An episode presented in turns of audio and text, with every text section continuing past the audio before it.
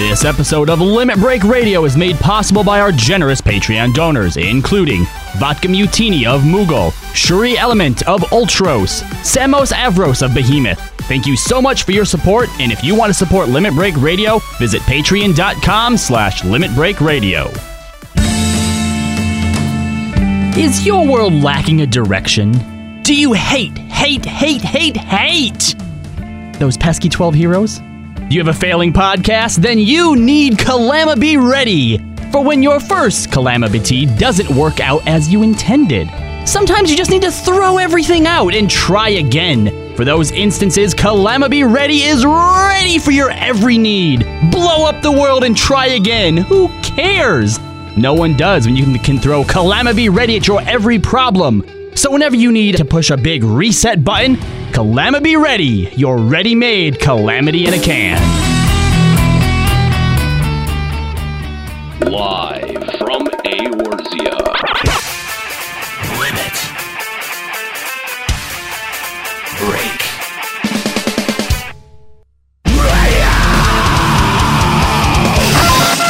With your hosts, Unhero, Now behold the horror you have wrought. Kahlo, I said don't take your clothes off. Juxtaposition, I don't get it. and Nika. Oh my god.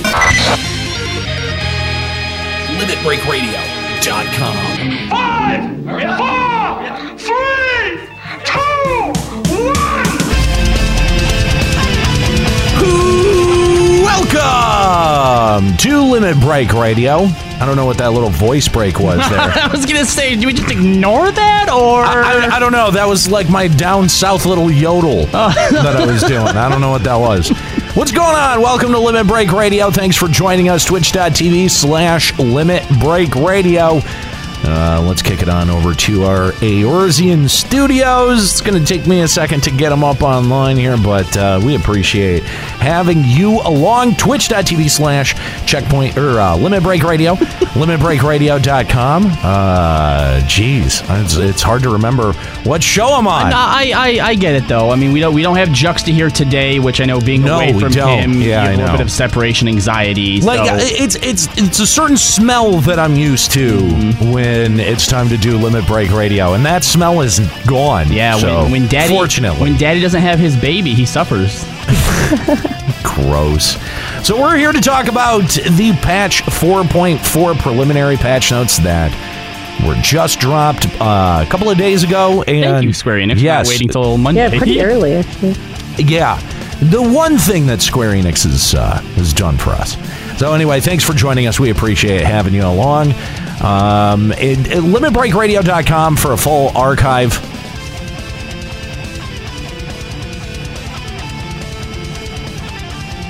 Oh, there's the drops. There, I forgot to have the uh, donation audio up. Whoops. Somehow still Juxta's fault. My bad. Yeah, that is Juxta's fault. We'll we'll go with that. Uh, anyway, Morgan Freeman's saying no one of color on the LBR staff, but somehow you are always on CP time. Not the representation I'd like. Thanks, Morgan Freeman. Appreciate it. You're getting started around uh, 20 minutes after four today. Um, you know that's just kind of how we roll here at, uh, at Limit Break 420, Radio. blaze 'em. That's right. Uh, so yeah, no Juxta today, uh, which means that I think it's his uh, his baby's birthday. is it Is that right? No, I thought that was like a couple weeks ago. No. I remember him saying she was having a birthday party like a couple weeks ago. Or well, that uh, no. That I think that was just letting him him saying For that her birthday's coming up. Yeah. oh. Yeah, because the last time he wasn't here, it was for a baby reason, but it was for somebody else's baby. That's right. Yeah. Now, yeah, that's Oh, right. okay. yeah. So, yeah, so I think it's the, it, this time it's his baby. That's Yeah. what we're understanding. Okay. Damn, his baby made it to one year. I think we lost a bet somewhere along the way. Oh, that's dark. No. That's dark. Uh, anyway, thanks for joining us. Appreciate having you here. Uh, Twitch.tv slash Limit Break Radio. Going to be talking about patch 4.4 preliminary patch notes today. If you want to give us a call, Limit Break Radio on Skype, 810-515-8715, limitbreakradio.com slash Discord to call the show. I'm having to run calls today, so yay if you want to, I'm sure you'll do fine. yeah, I'm sure that there won't be any problems there. There hasn't been already three technical problems with this broadcast Okay, yet. to be fair, I I don't think your voice breaking counts as a technical problem. Maybe not to you. Oh, all right, fair. There's another one. It's okay. I'm still feeling it from last week too. I'm like, Ugh. Yeah. Uh, I mean, the thing is, is that when you increase your output the way that uh, Checkpoint Radio has, you know, like I have to use my voice on a way more regular va- basis now. Vasis? Vases, you know, like I, I, I don't, I, I don't have the luxury of just coming home and not speaking to anyone anymore. I got to come home and now I got to be on like meetings, conference calls. I'm, do- we're like we're doing important stuff with uh, with Checkpoint Radio, which means that our work is never done. Maybe you should start drinking like real tea that'll actually soothe you instead of the. Uh, in fact, you don't even drink tea anymore. You start drinking monsters. Yeah, I know. That can't be good for you. I know it's not good no. for me. I tried to bring him at least like the low fat one one time. He's like, don't bring me that shit anymore. So I threw it at his head. and exploded everywhere. he missed because Dark Knight. Yeah. Ouch. That's an old joke. It is. It is. But it's Old a- joke. Old oldie but a goodie. An old chestnut. That old standby. Anyway, thanks for joining us. Uh, give us a call, Limit Break Radio on Skype, 810-515-8715, limitbreakradio.com slash Discord.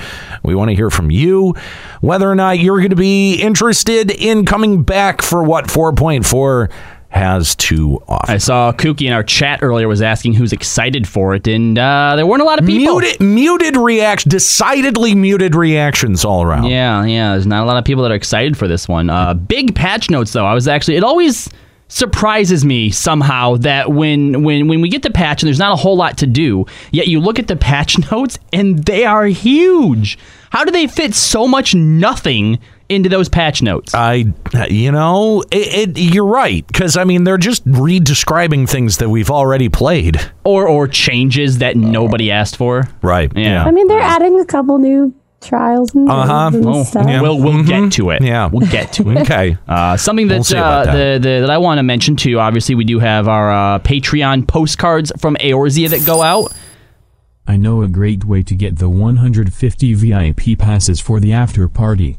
And he is not here to defend himself.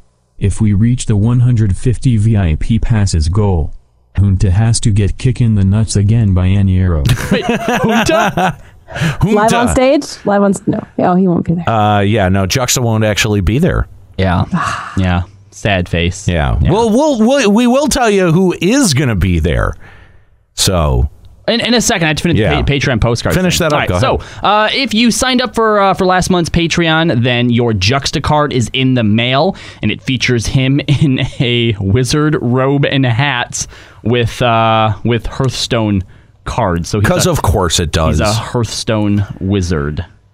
I feel like that's a It's a nice looking card. that's a parody song. I waiting think to they were happen. very generous about his body oh, representation. Oh, weren't they? Yeah. In fact, I kind of want to. We, we should we should have got her on or reached out for comment and been like, he looks a little slim. Did you? Just, Yeah, Did you like- not feel confident like giving him his his? Girth? I, I mean, for that that postcard takes off at least fifty pounds. Oh, that's being real generous. oh, that's real generous. That that's like a hundred pounds right there. Yeah. He's actually like like he actually has like curvature to him, in in, in the opposite direction than, than what he's used to. That's right. Um, but uh, uh, we do actually have a special thing going out next week. Um, if so far, let's say you know you you had you had to drop down from the twenty dollar mark, or you've been one of the ones who haven't bumped up because you're like you know a single postcard from Eorzea, just it's not worth it.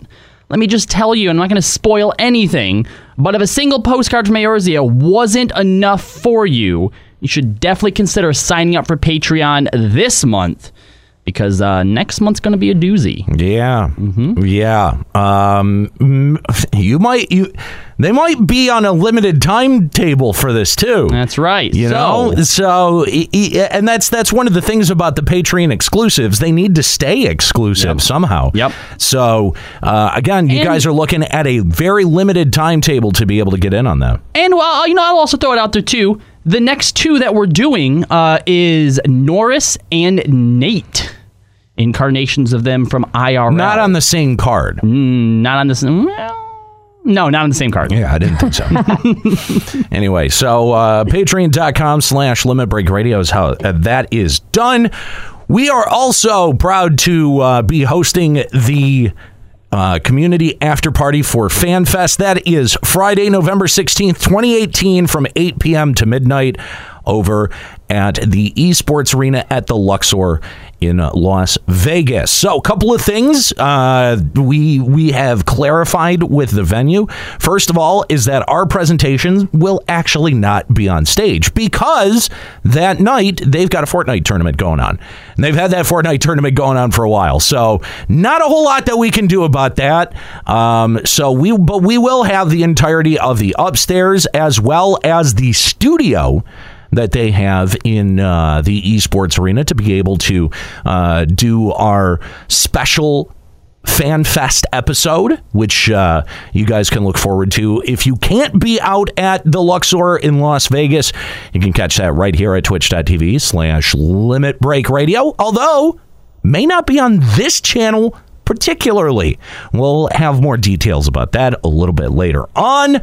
But uh, yeah, if you want to reserve your uh, your VIP packages, they are fifty nine dollars and fifty four cents. You can do that at limitbreakradio.com. We are proud to announce that out at the FanFest after party, we will have Escalia Rayumasa. Oh, Limit Break Radio alum returning. That's right. Escalia is going to be joining us out in Las Vegas.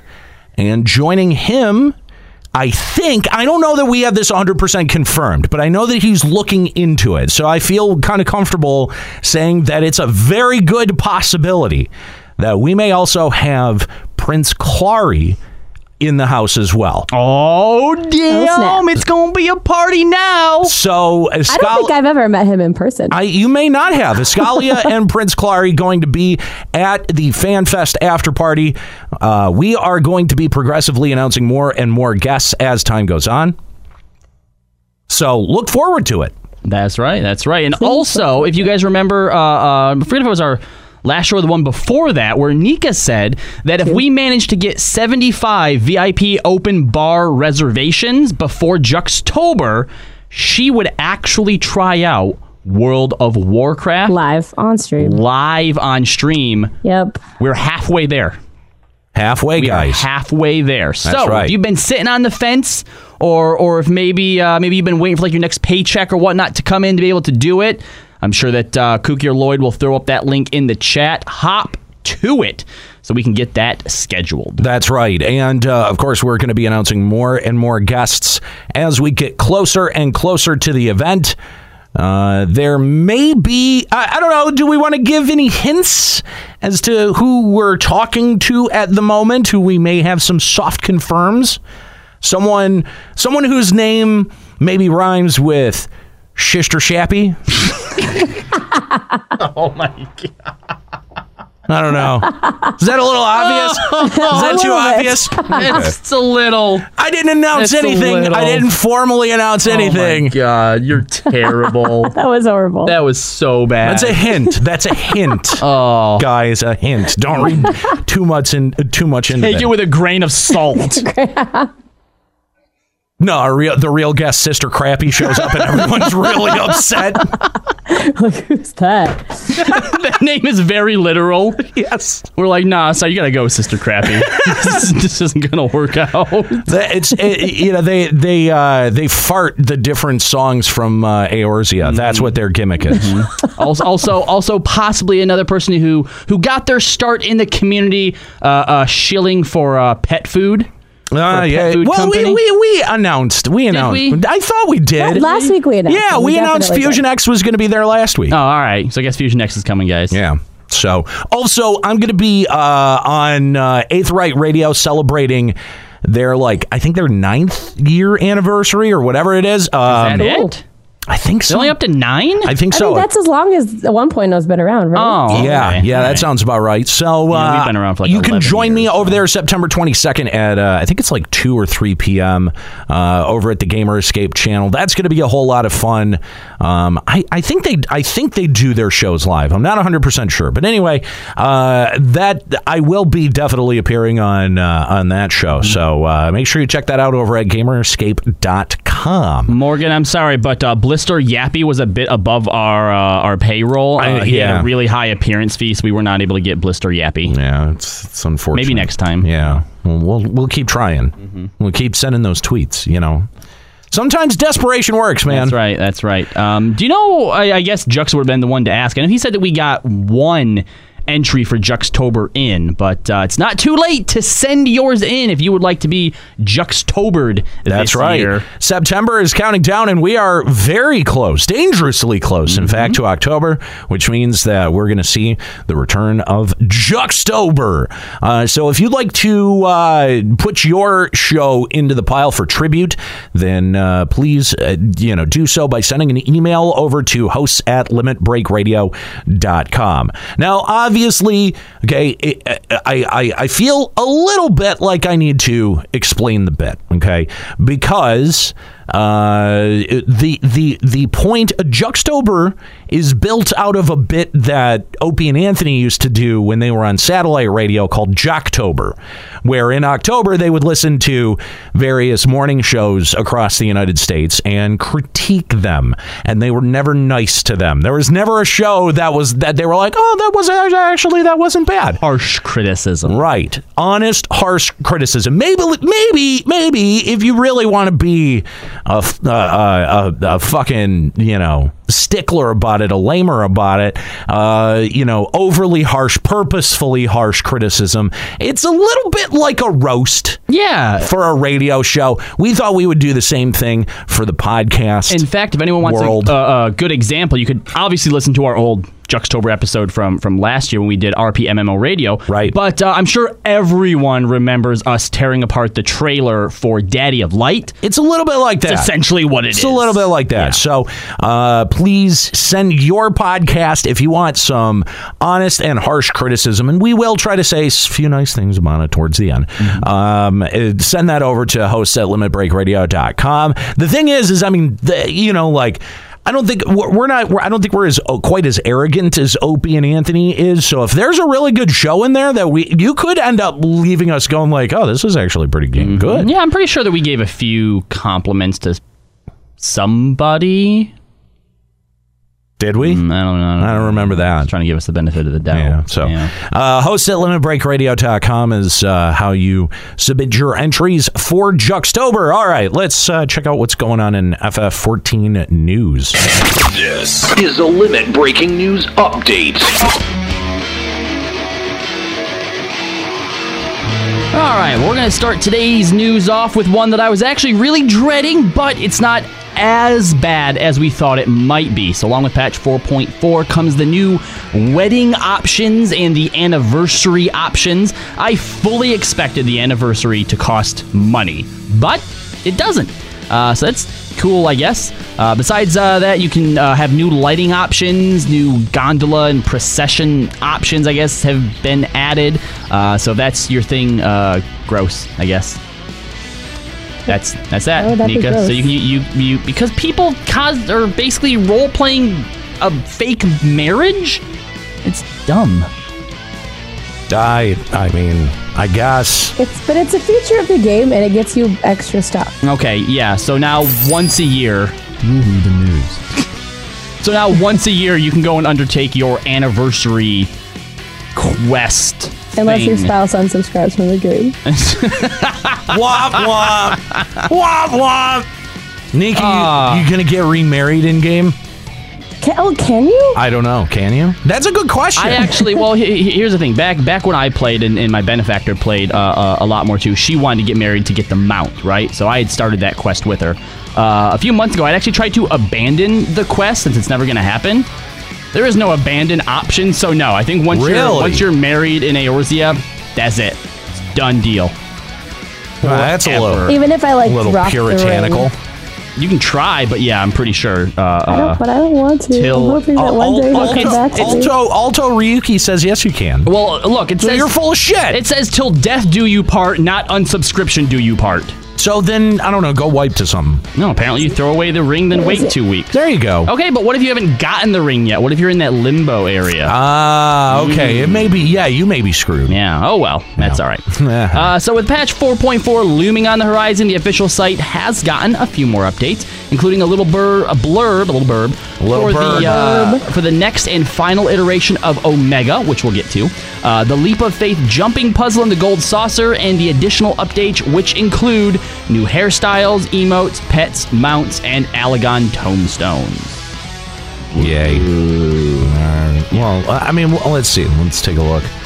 What they added. A little info about uh, about uh, AlphaScape.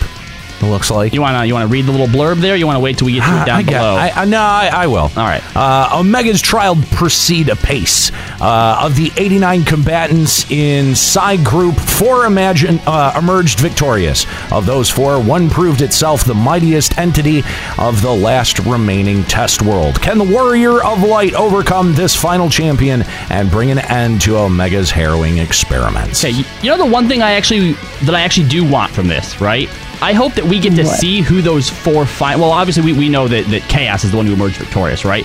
I hope there's a cutscene that actually shows Chaos fighting the other three and emerging victorious. It's like the final battle. Just a short little cutscene. I think that'd be cool. Yeah. Wait, fighting the other three. What? Yeah. Whoever the other three who, uh, uh, who who emerged victorious in the test groups were.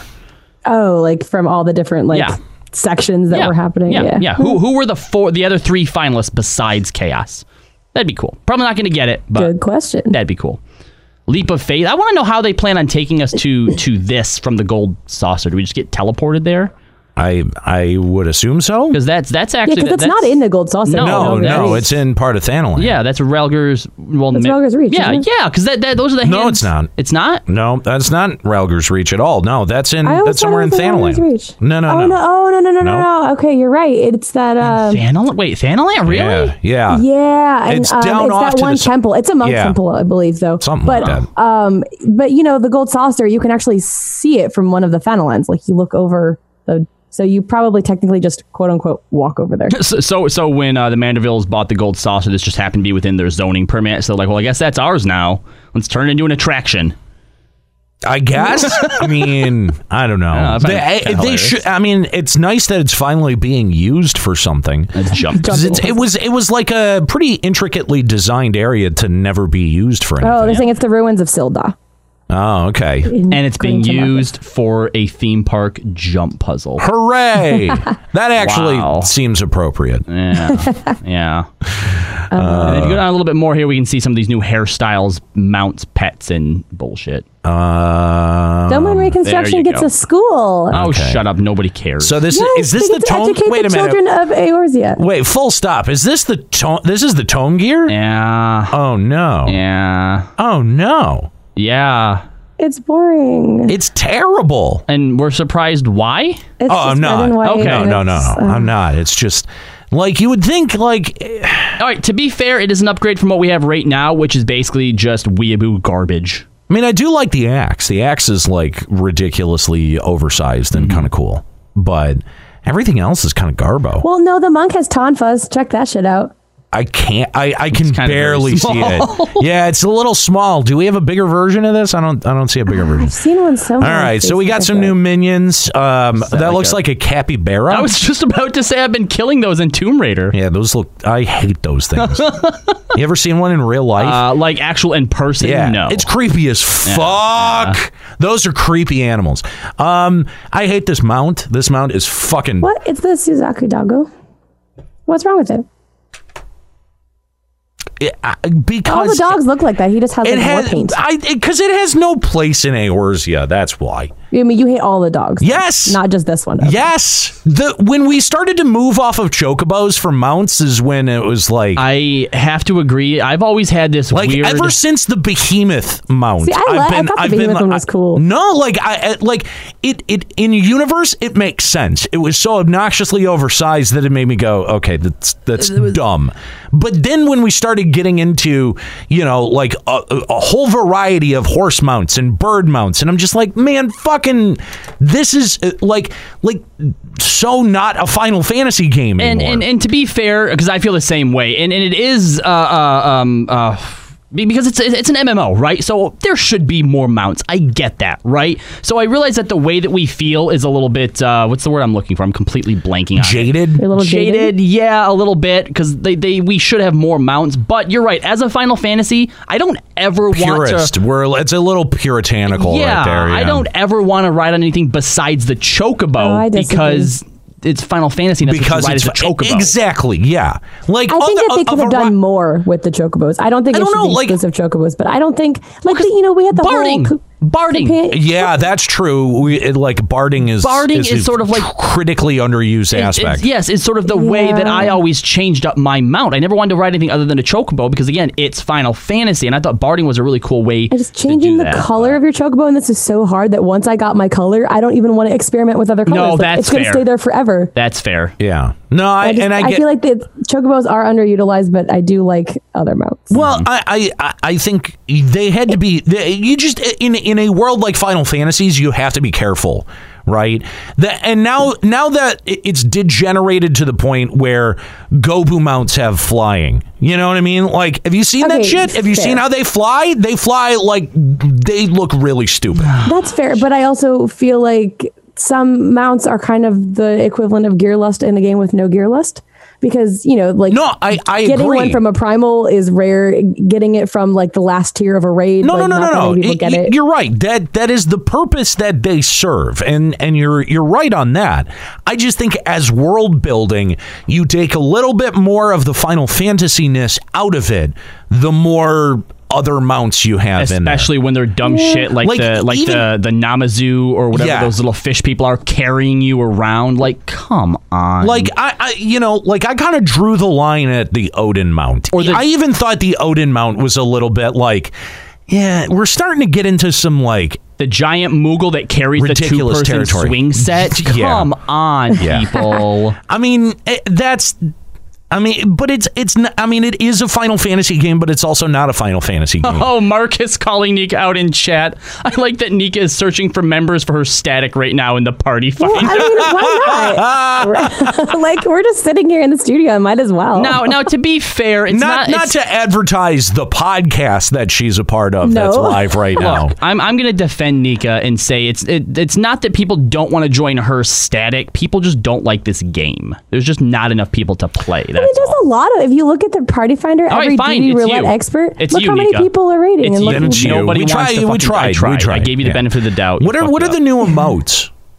I don't know. I can't tell what they're doing. They're just Well, like look. They just tilt um, their head sideways a little bit. It's bit. not being shown here, and, and this is one of my favorite. This is probably my favorite thing in the patch notes. I'm just going to spoil it right now. But if you register for the companion app, you will get an emote that when you sit down, you pull out a tombstone, and it looks like you're playing on a phone or tablet. It's called Tombstone. It's the Tombstone emote. Wait, where are you going? Anira, where are you going? No. Anira, we have a show to do. Anira. I'm sure we'll come back to it later. We'll show you if, if you're if uh, uh, uh, if you're actually watching us, you know, live on YouTube, you'll see it. But yeah, the Tombstone emote. I mean, that's kind of cute. It, it's honestly the probably the best thing about the companion app as of right now. I will 100% agree with Yeah, that. if I cared at all about this game or about the emotes, I might actually sign up for a single month in order to get it. But this is going to per, uh, uh, prove to be a bit of a problem for some people. Um, uh, just after the show uh, uh, last week, Nariko Star on Twitter uh, had a weird issue. She was trying to sign up to to try out the companion app, but she just wanted to try it out for one month, right? She happens to be signed up uh, on the uh, six month billing plan, you know, so it bills you six months at a time. okay. She had two months left in her cycle, and trying to sign up for the companion app was trying to ch- charge her about like $10, $12. Essentially, two months of the companion app wouldn't give her the option for one month. So I wasn't able to get complete confirmation yet, but it seems that whatever your billing cycle is, whether it's one, three, or six months, if you sign up for the companion app, you get billed for the same amount of time. Wow. Yeah. Really? Yep. So if you're at the beginning of a six month billing cycle and you want to try out the companion app, it's going to bill you for six months of that app. Huh. That's bullshit. That's pretty bullshit. That's Because I already pay six months at a time in the game. So, like, because it's the cheapest. Wh- Do you, do you know where you're at on your billing cycle currently? I don't actually. If you would, just just as a little experiment, go and just begin to sign up for the companion app where it tells you like how much it's going to charge you. Yeah. Sure. And just let us know what that is, because I'd be Yeah, uh, I'd be I'd be interested to know. You might not want to do it right now, because our last bit of news uh, here, which is actually some good news. Oh, yeah. Uh, it's that time of the year. It's nearly upon us. Extra life. So, That's uh, right. Nika, let's pass it to you. And uh, since you know you're the one who now takes uh, takes lead on this, go ahead and Doing this for uh, yeah, years now. hmm tell us about the extra life stuff. All right, Extra Life this year is on November 3rd. Mark your calendars, November 3rd. I want to say that's probably the same weekend as Yomicon because it always is. Um, and I am once again heading up the Limit Break Radio team. I already have one person signed up. Uh, it is the same link as last year, uh, extra-life.org slash team slash Limit Break Radio. Someone could throw that up in the chat for me. That'd be awesome and uh, it is it's it's going to be awesome. I will once again be streaming all 24. I think it's 25 with the daylight savings time hours of it on this channel right here, the Limit Break Radio Twitch channel. Um, and anyone who joins the team, I'll be you know spread. I I send out emails and I hype everyone up, and it's a fun time. And we have like special Discord uh, chat channels, and it's a fun time. So consider joining Extra Life. Help us save the kiddos. It's awesome. It's gonna be cool. Do you uh, have any idea what uh, what game you're going to be playing? Is it going to be FF14 again, or I do not know at this moment. I feel like every year there's always a patch for 14, like the week after Mm-hmm. Extra Life. So, um, I don't know what I'm going to be playing. Maybe I'll start digging through my Steam backlog because I've got a lot of games there. All right, well, cool, guys. Sign up for uh, your Extra Life team, whether it's Team Limit Break Radio or others. Uh, fight cancer, save kids, play games, all that good stuff. Yes, absolutely. Uh, all right. So before we get into the patch 4.4 notes, let's go to our phone lines and talk to Ray, Rail Ledwin, Ledwin, I think, uh, from Leviathan, uh, who's been hanging on for a while. What's going on, Rail?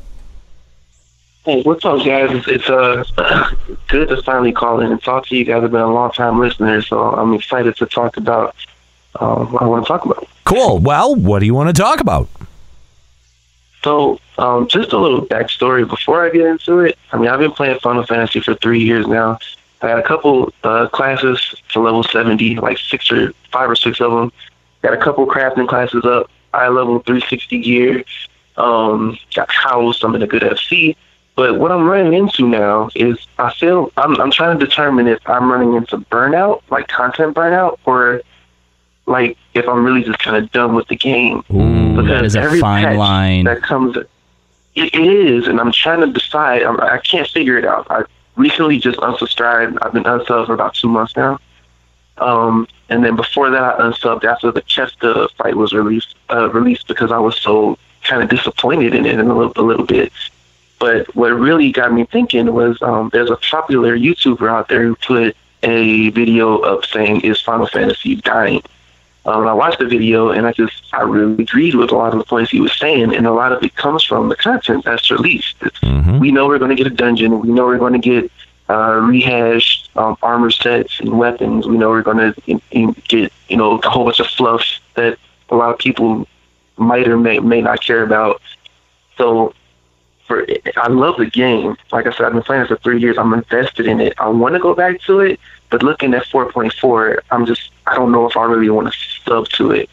So my question for you guys is, I mean, do you do you think that the game you think it's going to last much longer, or do you think it's just a burnout for a lot of people? Like, how do you guys feel about that? So I think my answer to this is entirely contingent on what Square Enix decides to do 5.0 moving forward.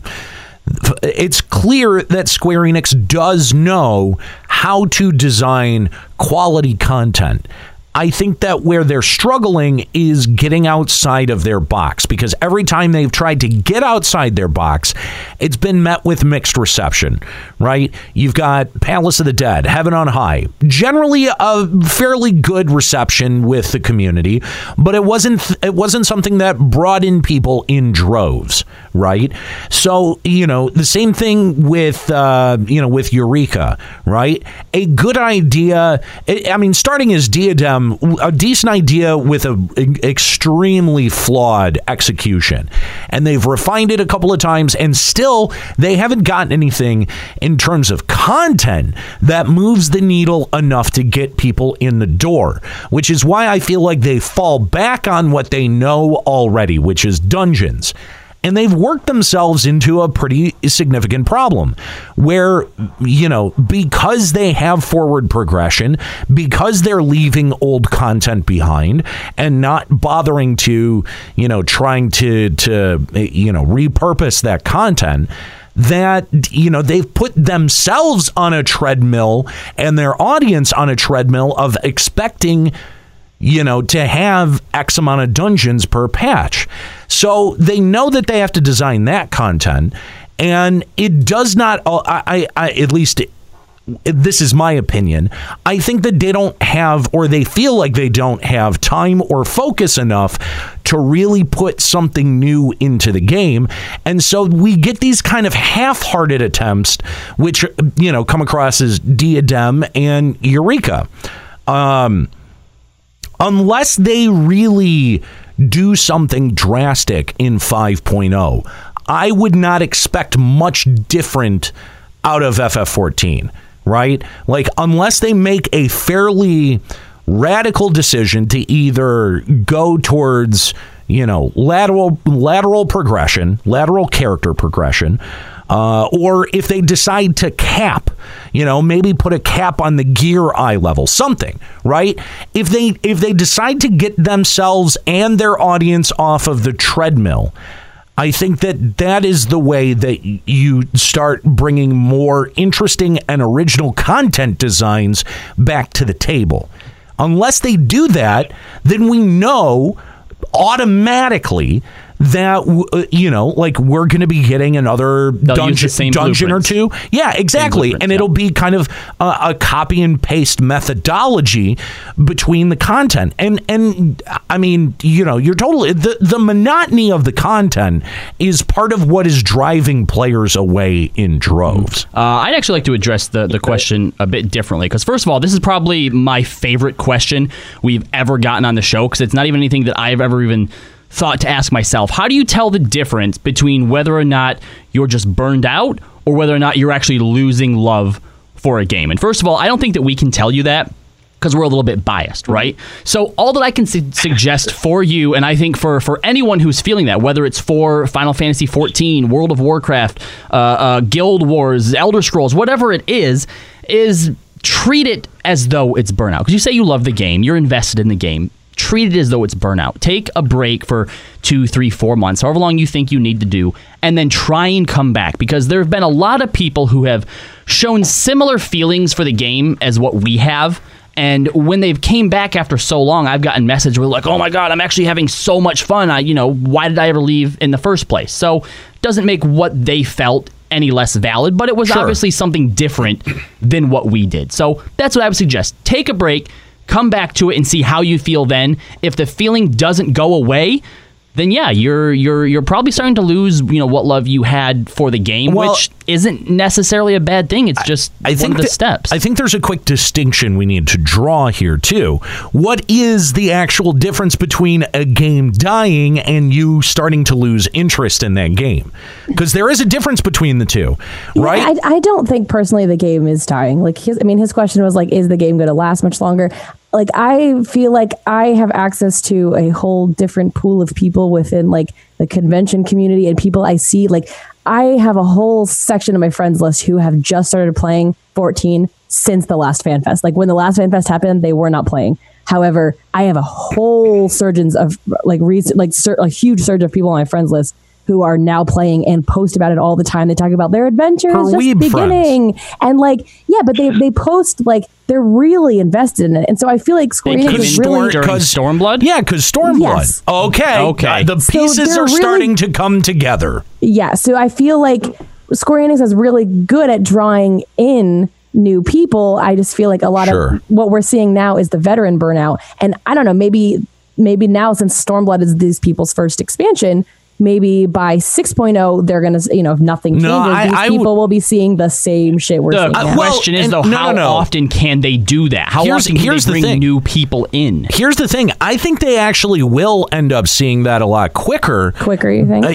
oh, absolutely. Because the people who joined in on Heavensward saw the repetition way quicker because the amount of things that we were getting per patch went down, right? As soon as they removed, you know, as soon as we went from getting three dungeons to two dungeons per patch, you know, like. It, it's it's it, it was with the reduction of new content per patch that more people started to pick up on this pattern more uh, more readily. Um, you know, when And that's exactly it. Yeah. I, I started. I, I actually came. I, I bought the game uh, A Realm Reborn day one, and I played it for a little while, and I couldn't get into it because I couldn't connect with any of the classes. So once Heavensward was released and they brought out Dark Knight, which was my favorite job out of the whole series, I jumped back in it, and I I haven't been playing it since. Um, but that's exactly it. it. You know, playing from Heavensward up until now, and seeing how the the content has kind of been dwindling. It's, it's very slow. It's like a slow drip release, um, and it's very repetitious. It's like, like I said, I've been listening to you guys for a while, and I remember kind of getting upset with you all because you know, kind of ragging on the game so much. And but after playing it for a little while, I'm like. Fucking Limit Break Radio was right. Like, They're exactly right. Everything they were Clip saying. that. Yeah, oh, yeah, we're true. yeah, yeah. so, so it, like I said, I, I I really enjoy it because I love Final Fantasy. A lot of good memories in the game, but I want it to be better. You know, I feel like it Yeah. can be better. Even if they release a dungeon every once in a while, they always compare content to WoW. Like everybody always says, "Well, WoW's doing this, WoW's doing that," but there are certain games that have aspects where I think w- they would really work in Final Fantasy. Like I, I played Aion for a couple years before I jumped into Final Fantasy, and they have this really cool thing where in certain dungeons there's quests inside of it. So you might start this dungeon and there's an NPC in there yeah. um, who might you know tell you to go here. There's hidden bosses in the dungeons that you can either Yep. skip or you can find them in the in the in the dungeon. Elder Scrolls Also, Online I- does both of those. Yeah. That that's cool. It will make it will make it way more. Uh, you can go in. It's, it's it will make it. It would make it so repetitious. It's not just run through a hallway, boss, run through a hallway. It actually gives you a little time to explore these these dungeons. And if they put two of them out, I mean, it's, it's a lot of replay, replayability with them doing something like that. Yeah. So I feel like they just they just do something different. Just do something different. No, I totally agree. Although I think the distinction that I want to draw between, you know, a, a game dying and uh, someone losing interest in a in a particular game is that a game dying comes with with population drag that is so drastic that the game ceases to function correctly as a result of it, right? That's fair. That's that's the when a game is dying, I think that's when it hits that threshold. Now, of course, there are band-aids that you can put on that through matchmaking or through server condensation, stuff like that, right? Like there are ways to alleviate that kind of burden. But until FF14 sees a population reduction where things like duty finders start breaking down and not working properly, um, you know, I, I don't think that we can really say convincingly that the game is dying, right? I think that for veteran players of FF14, you're right. There isn't a whole lot there to be able to, you know, keep you engaged. And I mean, I've felt it.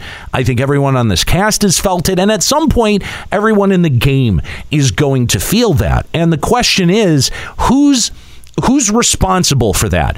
Is that something that you as an individual are responsible for? Or is that something that because of repetition and because of the way that content is designed, is that something that Square Enix is responsible for? I think that that is a debate that has no clear answer, but I would end up landing on the on the side that says that is Square Enix's problem. That Square Enix creates that problem by not making enough stuff for us to do or at least enough different kinds of stuff that will keep us entertained between the various tasks of the game and and that uh, again you know i don't I don't really hold myself responsible for that. I hold Square Enix responsible for that. So, you know, and maybe you see it differently, and that's fine. You're allowed to. Um, but to me, that is a failure on the developer's part to correctly address the audience that has been supportive of the product the longest. And in my mind, those are the people that you really should be supporting. So, all right. Well, thanks, uh, uh, Rail. We appreciate the uh, the call, man. Oh, no problem. Thanks for having me, guys. I, uh, keep keep up the good work. Thanks, man. We appreciate it. If you want to call Limit Break Radio, you can uh, give us a call. Limit Break Radio on Skype, 810-515-8715, limitbreakradio.com slash Discord.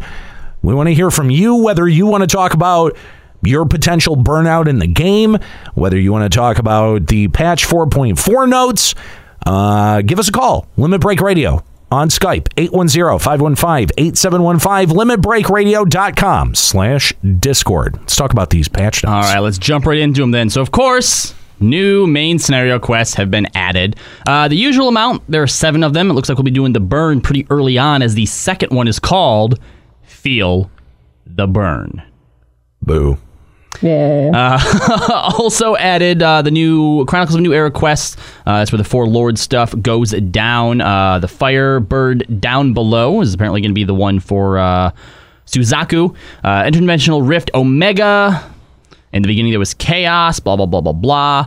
Um, So we are starting off with chaos. oh, yeah. yeah, Chaos is the first one. Yeah, it's Okay. gonna go So- Chaos. That was- I didn't know that- I did not know that that was Omega, confirmed. and then someone mystery. no, no, no. I, I knew that was the leak that came out, but I didn't No, know that it was trailer, confirmed. too. Okay, all See, right. I, I, I've well, actually, no, the, con- the the trailer since they went out of order That's for right. everything on the trailer. Mm, okay. I no longer trust said. The li- anything but in the that trailer. live letter that they did during the broadcast, they showed Chaos as the True. first, uh, the first leg of the. Okay. So, the so actually, something something I've been trying to to work out in my head, uh, even if there's obviously nothing we can go on as proof into how it's going to f- unfold, is exactly uh, w- why we fight them in that order. So, obviously, yes, Chaos, the final testing group, whatever, we beat him.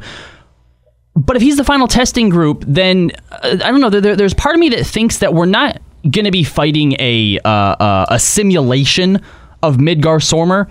That it's actually Midgardsormr we're going to be fighting. Possibly. I'm just trying to figure out why.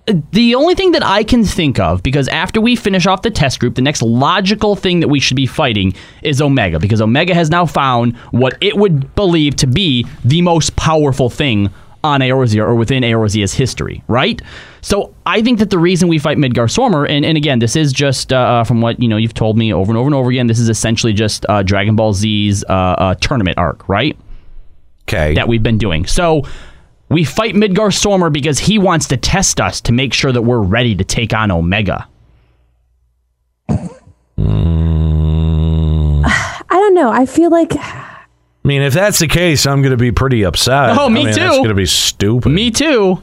And then when we beat Omega, it turns out since we were the first one to defeat him, now it sends some signal to whoever his creators were, potentially Adam and Eve.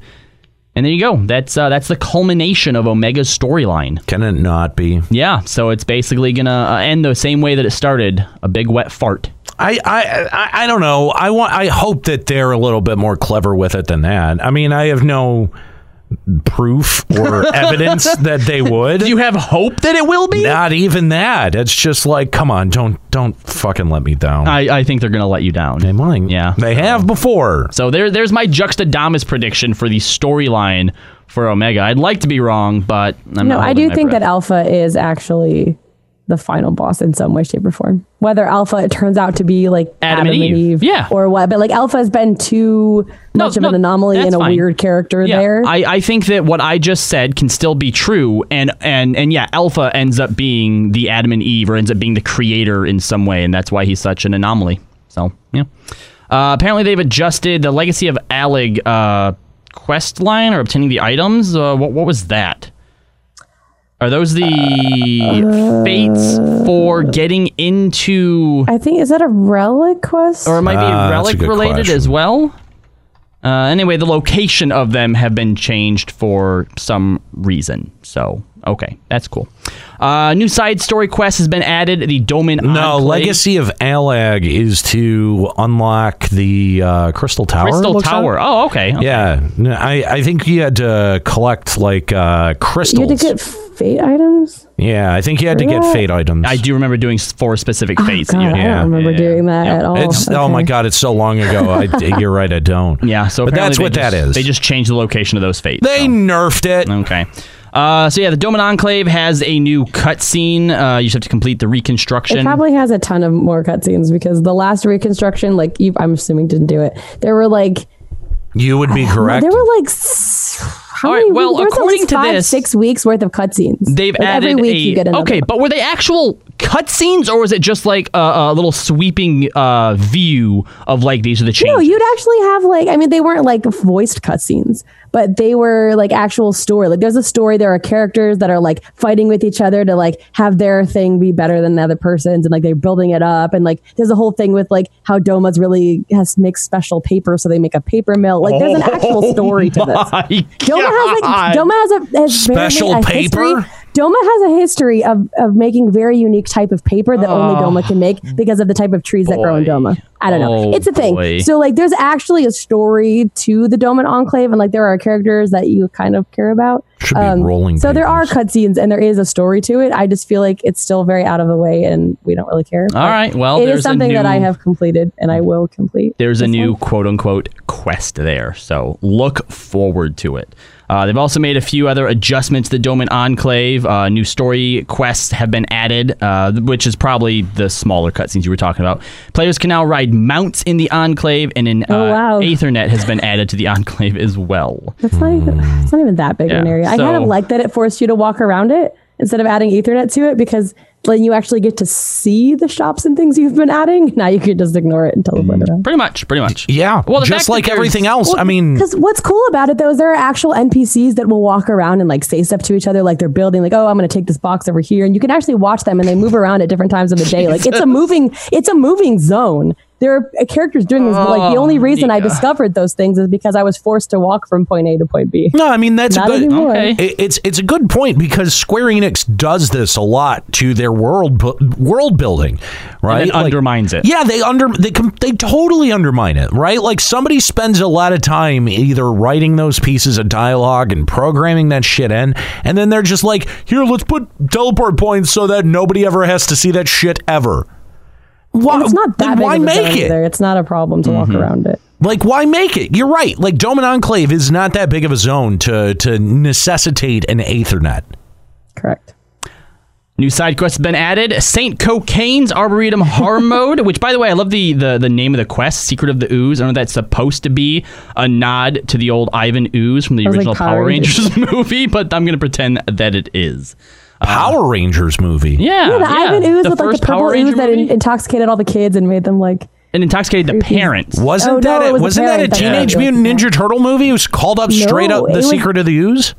Oh wait, actually, there, Was there that's right. Yeah. that's right. There was there was That's a- that's a the Teenage Mutant Ninja Turtles Ninja movie. Turtle ones as well. That's right. Oh, I just know the final boss is that oozy poop monster, so I'm sure Right. that's where it comes um, from. But great. Yeah, I uh, never watched the Ninja Turtles uh, movie, so you're dead to us. Really? At least I don't think so. I watched a couple of them as a kid, but I cannot recall the names of them. I mean, now. all right, that's fair. It's been a long time since I've seen but, them. but I I've do seen remember. Ivan Ooze. Like that stuck out to me. Yeah. I, I, dude. Uh, so when I was a kid, before I had actually seen those movies, I do remember meeting someone in like a professional TMNT like costume, Uh-huh. and it scared the Christ out of me. Really? oh my god, I have, I still have nightmares about that. How you know, old were you? I had to have been like six or seven. I was very young. so, but before you had like a basis for the Ninja Turtles, you Yes. met one IRL, and he Yes. scared the piss out at, of you. at like a it was like a comic book convention Uh-huh. right like the first ever comic convention that i ever went to i because i clearly remember this shit you know who GWAR is the rock band GWAR that with all of the like weird monster Vague- animatronics and vaguely, shit yeah, yeah, yeah. okay Yeah. so uh i saw GWAR beating up dudes that were dressed like the X-Men, right? And I have this vivid memory of the dude who has the donkey dick as a part of his of his costume, and he's just hitting Wolverine in the face with it over and over and over again. Like, like, was this a bit, or you- or just like It- like a bunch of people like actually got into a this- fight? No, no, no, no, no. It wasn't a real fight. It was like okay. it was like GWAR. I, I don't know what what it was. It was put on, though. Yeah, it was it was a put on thing, and uh, I just I remember crying to my dad because I was like, I don't understand why the X Men are losing. Years later, I connected that it was GWAR and that was actually a phallus that he was getting hit in the face with. I mean, I did a lot of growing up when I was very young, um, and and that was all a part of it. That was a very scarring experience. Going to your first, you know what? So wait, where did the For Ninja people- Turtle come in at? Well, the, the Ninja Turtle was at a separate booth, and I just all I remember is that big face in front of me and being fucking terrified. Wow, terrified. Have you ever seen like like uh, the animated GIF, and it's it's one of the turtles, and the thing is just shaking side to side, Oh, and yeah, it's yeah, like yeah. something intensifies, internal screaming intensifies, or something like that. That's what I ima- That's what I remember in my head from that event. Wow. Yeah, Aw. it was terrifying. Nero. The only the only cool parts were I got to meet the Ghostbusters. Someone had a Ghostbusters vehicle there. That was pretty cool. Yarrow Street cred revoked. uh, and uh, RoboCop. RoboCop was there. and Oh, RoboCop okay. was awesome. Yeah. Oh, I don't wow. think I don't think it was Peter Weller, but it was someone dressed up as RoboCop, and they had the car too. Like, I mean, this was this was like one of the very, very, very early comic book conventions. I want to say like maybe ninety one. You know? yeah. that was a while ago. long time ago. But luckily, you uh, you got all over all of that uh, emotional scarring, right? Yeah, mostly. Okay, cool, nice. I still get a little creeped out by the by the Teenage Mutant Ninja Turtles. Dude, those A bit. original live action movies, though, they were creepy as fuck.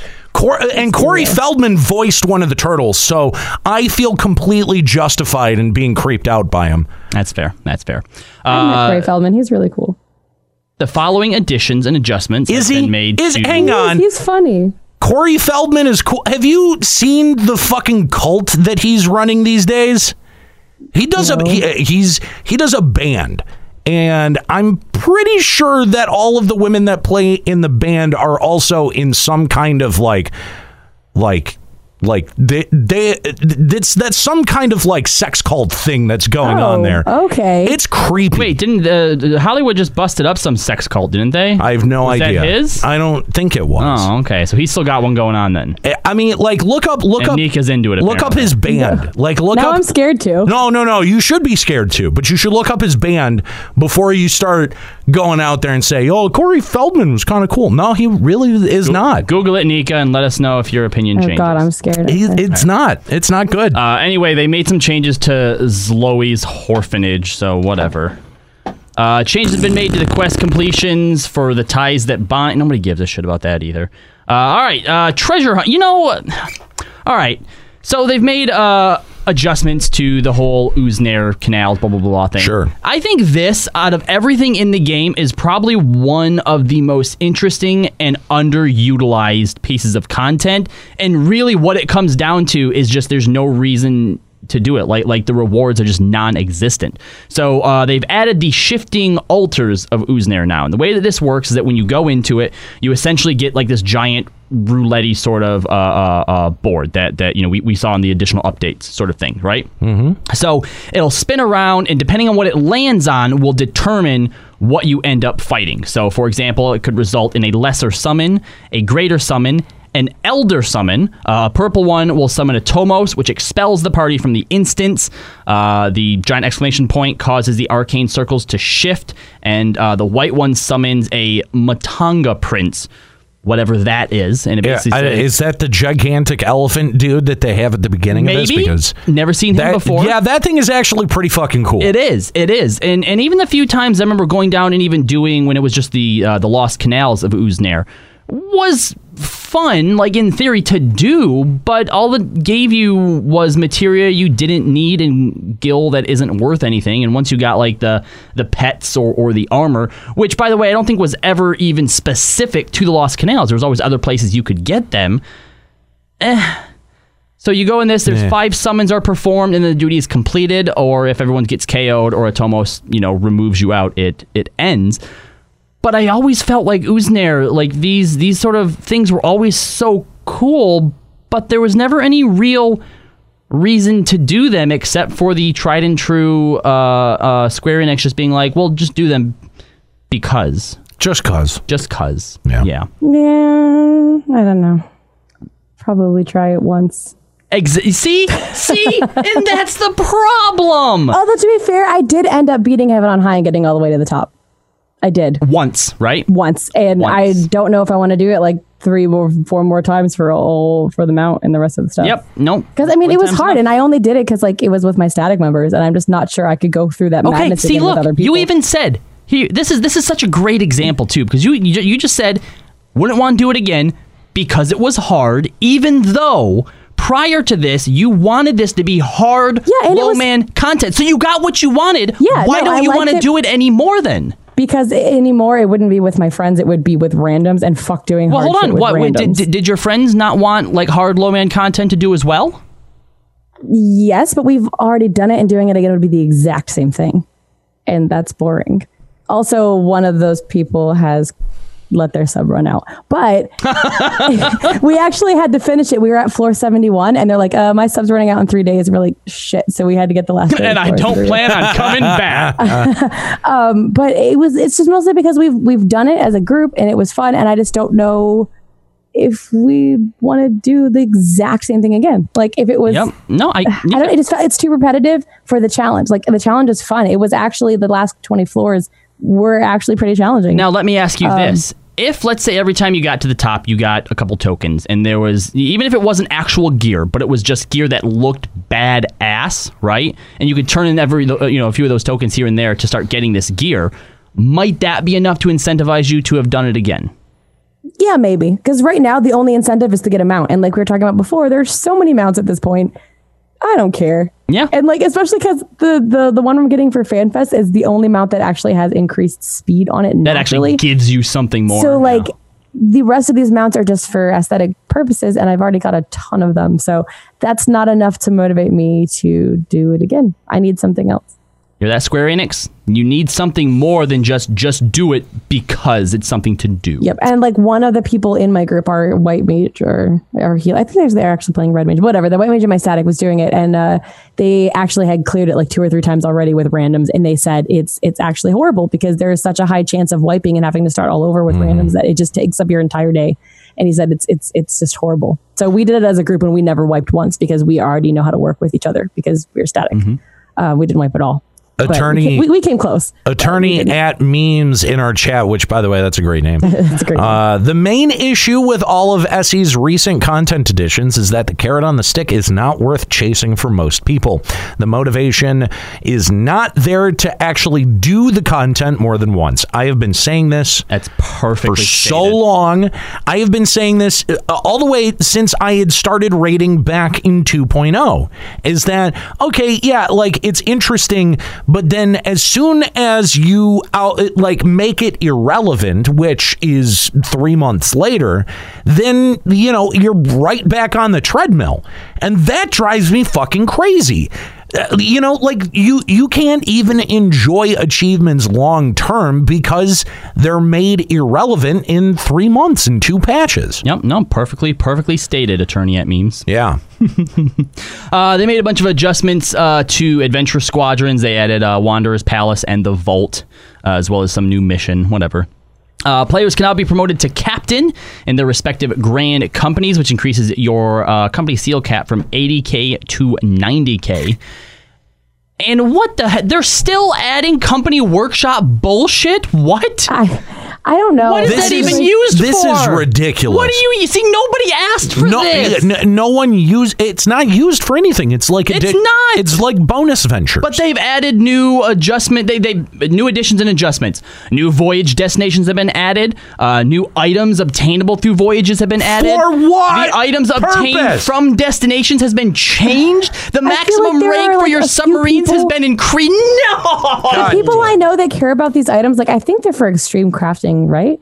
I think I don't know, and but I feel like the people I know who do this actually just have their own free company with just themselves and some alts in it in order to do this. This is Like, ridiculous. Nobody does this on a grand scale. This is ridiculous.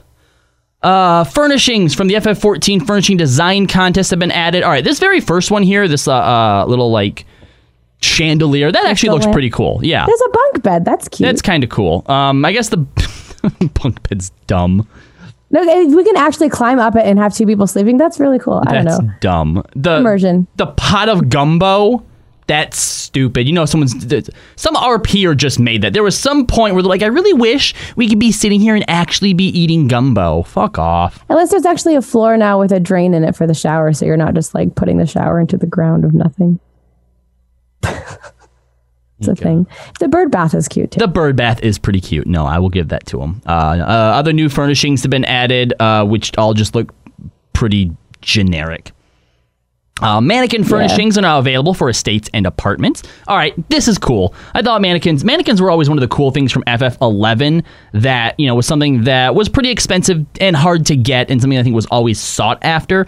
And uh, if Because you could only get the pieces from BCNMs and you had to piece them together. yeah. Well, and, and and I don't know, you know, uh, well, let's see. It says mannequins, interior furnishings you can equip with clothing items, blah, blah, blah, blah, blah, blah, blah. Display the rare shit that you don't wear anymore because it's outclassed. Well, I'm just wondering if it tells how. Okay, yeah, you basically you, you just pur- purchase them. Fine.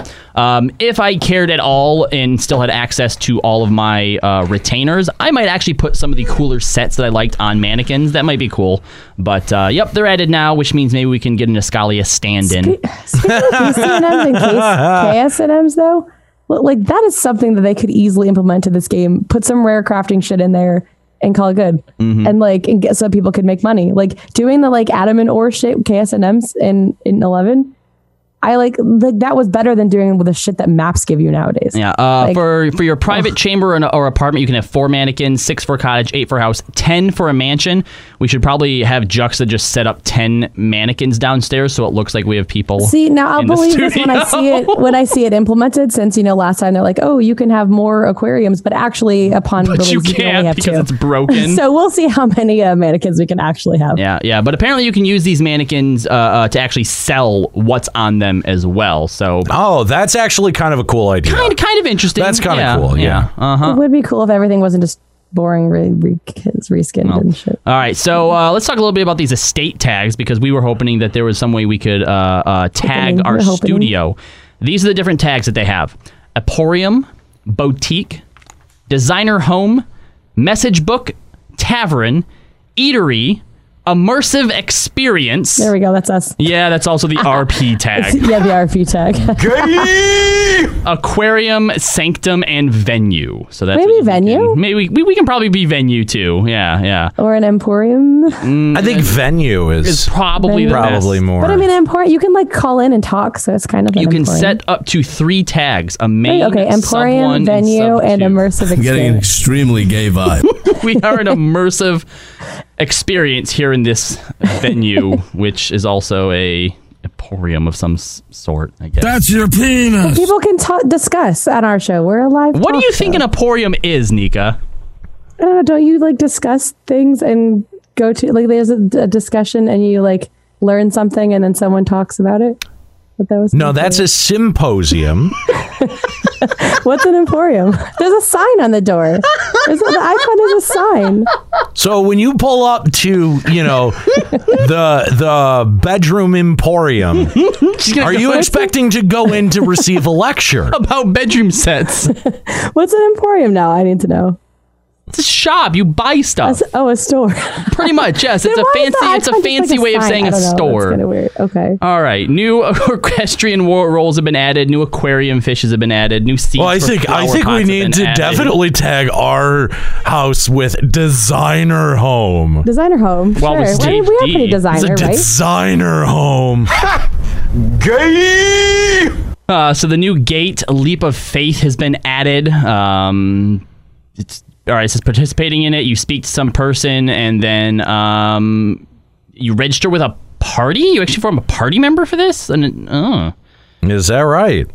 all right. Uh, whatever. Anyway, It takes I mean, it, I mean, it is like an. It, maybe is it an instance you go into? Must be. Uh, all players who have uh, already participated in the gate at that particular time slot will be unable to repeat it. Whatever. They're just overcomplicating stuff. Uh, rewards. Players who reach the goal point in the allotted time will receive 2,000 MGP. Otherwise, it's only 100. Uh, additional MGP can be earned by collecting Cactuar trophies placed on platforms throughout the course. That's actually pretty oh, so cool. you have to like go other ways and yeah, yeah. So you can get bonus stuff: 500 for the golden cactuar, 300 for the silver, and 100 Okay. for the bronze. Uh, looks like they've also made adjustments to gates. Um, every hour on the hour in Earth time, you can do cliffhanger, the time of my life, and leap of faith. Oh, wow. Hourly, every 20 minutes past the hour, you can do Any Way the Wind Blows, The Time of My Life, and Leap of Faith. And hourly, 40 minutes past the hour, Any Way the Wind Blows, Skin Change We Can Believe In, and Leap of Faith. They've also made it so that The Time of My Life gives you 2,500 MGP instead of 2,000. And it seems that for Any Way the Wind Blows and The Time of My Life, depending on how well you do, will determine how much MGP. See, I stopped doing that shit because okay, it was that's- terrible. Yeah, yeah. It- like like for any way the wind blows, if you didn't make it, you basically You just got always nothing. got 100 MGP. Yeah. Yeah. Yep. So cool.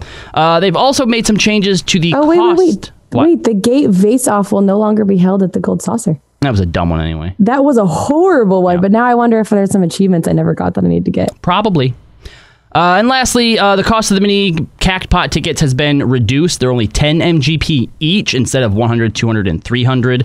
And the reward for the Jumbo Cactpot, uh, wow.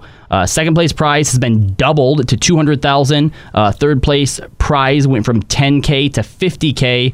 Fourth place prize, 5,000. And fifth place prize, 1,000. So, Wow. And it looks like you now also purchase uh, uh, Typhoon as a mount as well. Is is there anyone who still does golden saucer stuff? I have to imagine it's pretty empty these days. Um, I whenever I log on, I'll go and do the mini cactpots, and that's it. I do the mini cactpots. I always do cliffhanger gates or um, the funga one. That's been forever. I never do the other ones, Yeah, just I those two. And I do the weekly cactpot, although about every other week I forget to turn it in. Yeah. Well, I mean, you know, and and Robbie Bobby in our chat kind of went where I was going with it. Is that I mean, this seems like pretty desperate moves to get people back into uh, the gold Well, saucer. Really but I mean, at updated this it in a while. but I All mean, they've like- added is new triple triad cards, which doesn't even require you to be in the gold saucer anyway. Tr- so True, but I mean, like, what, like, I, I don't know, like, is there anything out of the gold saucer anymore that anyone wants? See, this is I the there's some problem. mounts It's not. I could still get. It's not necessarily that people that, that you need to increase the reward for people to show back up. I think at this point, anyone who wanted variety. something out of the golden saucer has gotten it. right, yeah. So you need to start.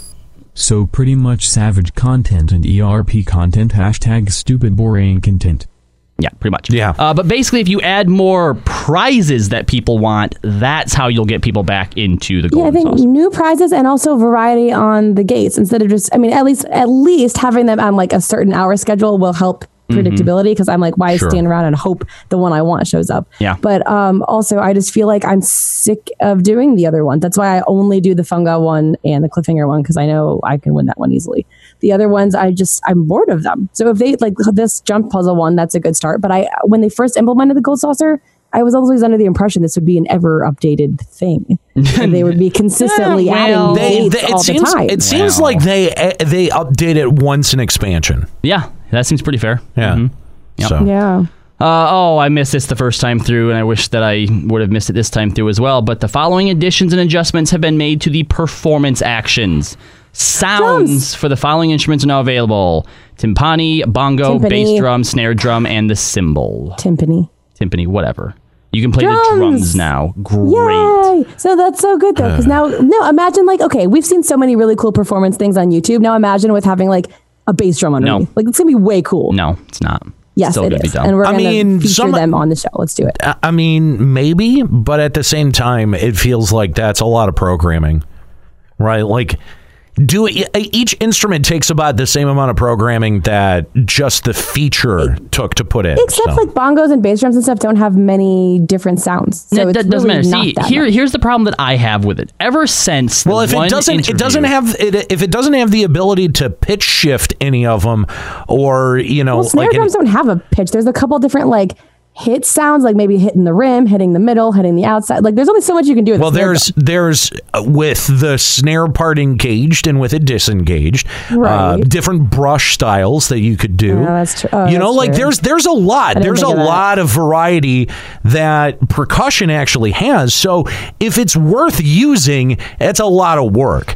If it's if they didn't do as much work on this as they did to the other one, it's probably not worth using. Yeah, ever since we found out that they said that it takes over a year to plan crossover, just the armor, just designing the armor.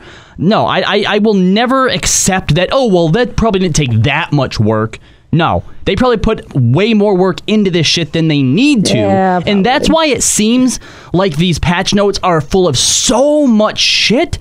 But then when it actually comes out, like when it comes to the actual real content that's going to sustain a game, there's nothing there. Yeah. Yeah. Uh, they made a lot of changes to the challenge log. Uh, looks like they've added a bunch of new stuff to it.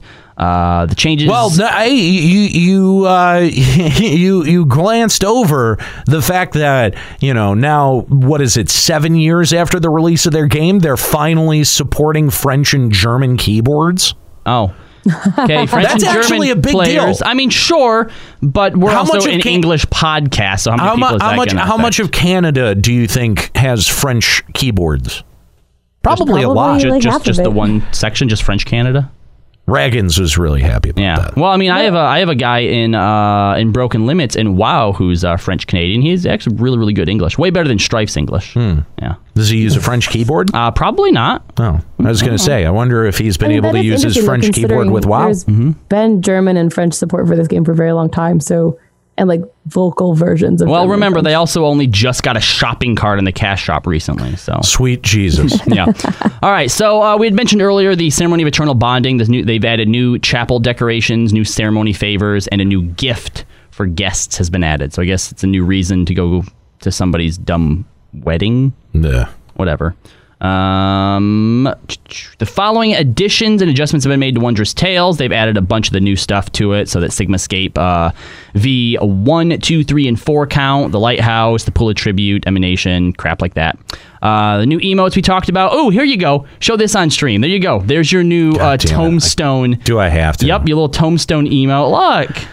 Look, he's playing on the tombstone. Oh, I love how they make this Lalafell look like a basic white girl with their sweater and glasses. Like all it's missing is a t- pumpkin spice latte and like sing. I fucking hate this. Oh, I hate like a that. I hate kid. this so much. I hate this so much. Well, no, because actually, you know what's really cool about this?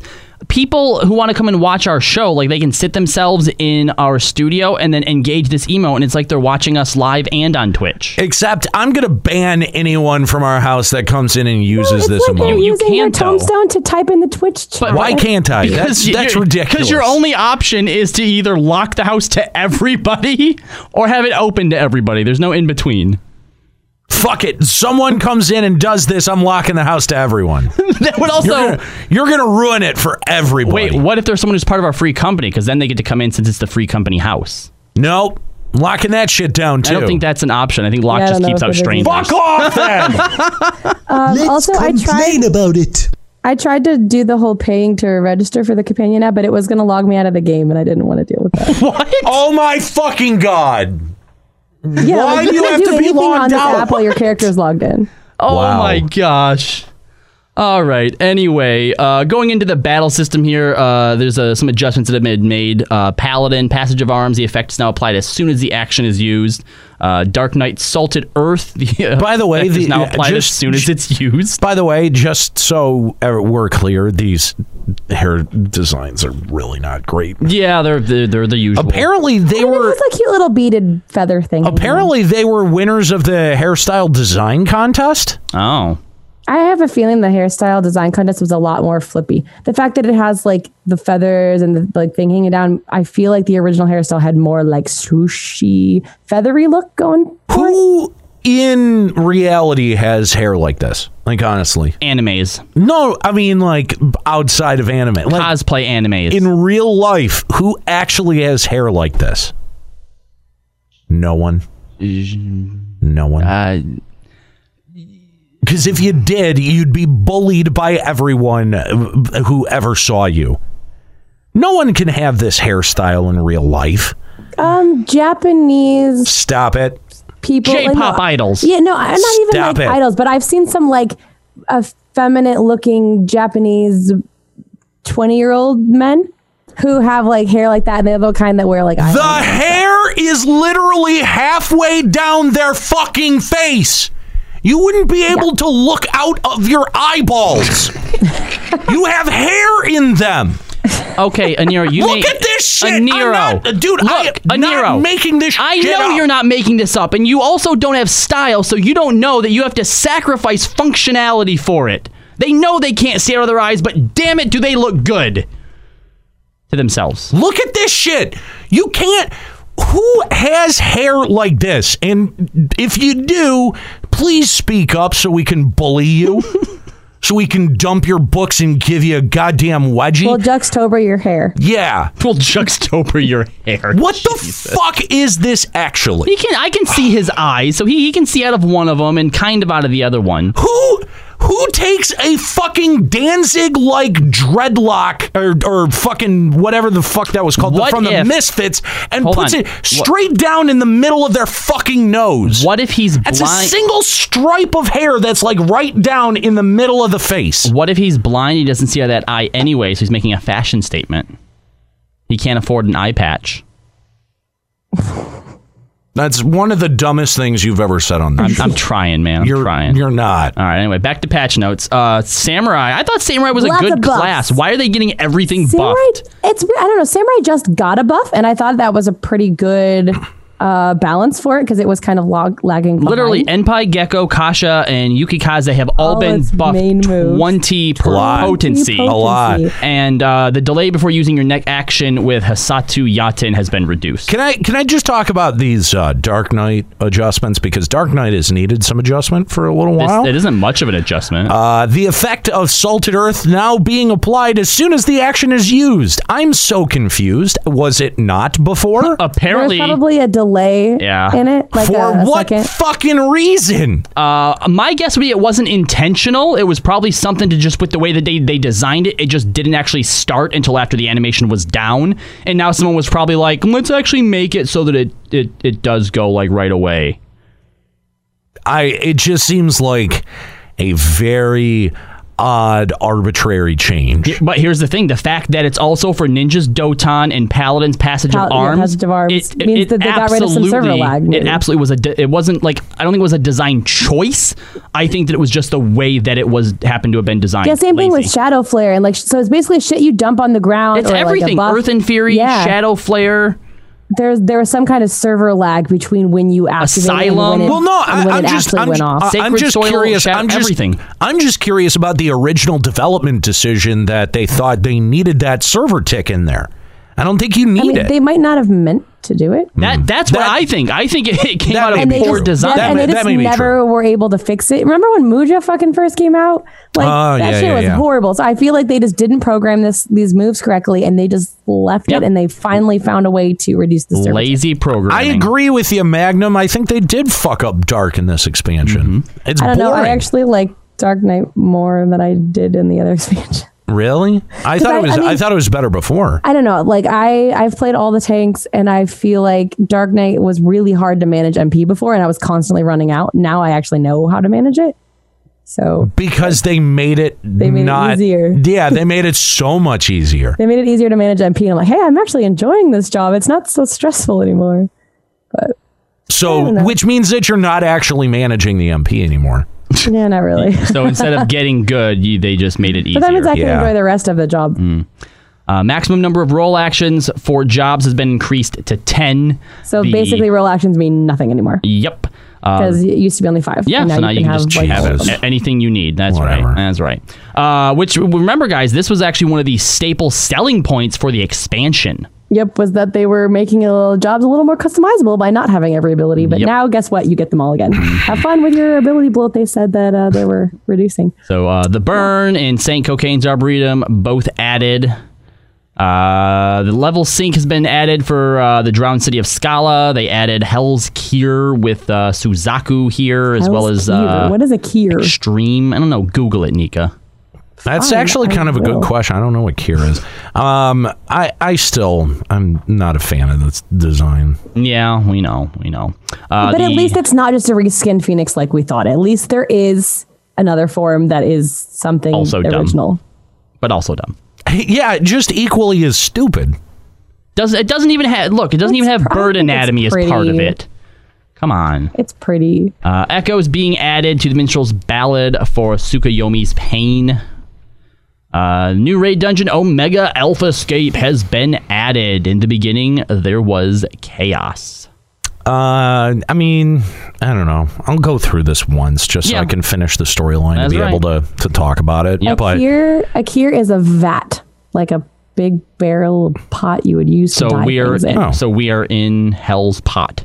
okay. Basically, we are being dyed by the flames of hell. Is is is it like a chamber pot? Uh, No, it says it's a large tank or tub used to hold liquid, especially in industry, Ah, like a vat of hot tar or a vat of molten hell's lava. I see. uh, so we also know that we're getting new Allagan tombstones here. Uh, so uh, Allagan tombstones of Genesis have been a- added. We can, uh, you know, get the 450 a week up to a maximum of 2,000. Um, and let's see what happens with the old ones. Creation are no longer obtainable, and uh, the Allagan tombstones of Mencia uh, have been removed. Aw, bye, tombstones of Mencia. That's Rip. sad. Sad. Goodbye. And uh, the NPC Auriana and Mor Dhona will now give players the option to exchange Tombstones of Creation uh, for the Tombstones of Mendacity.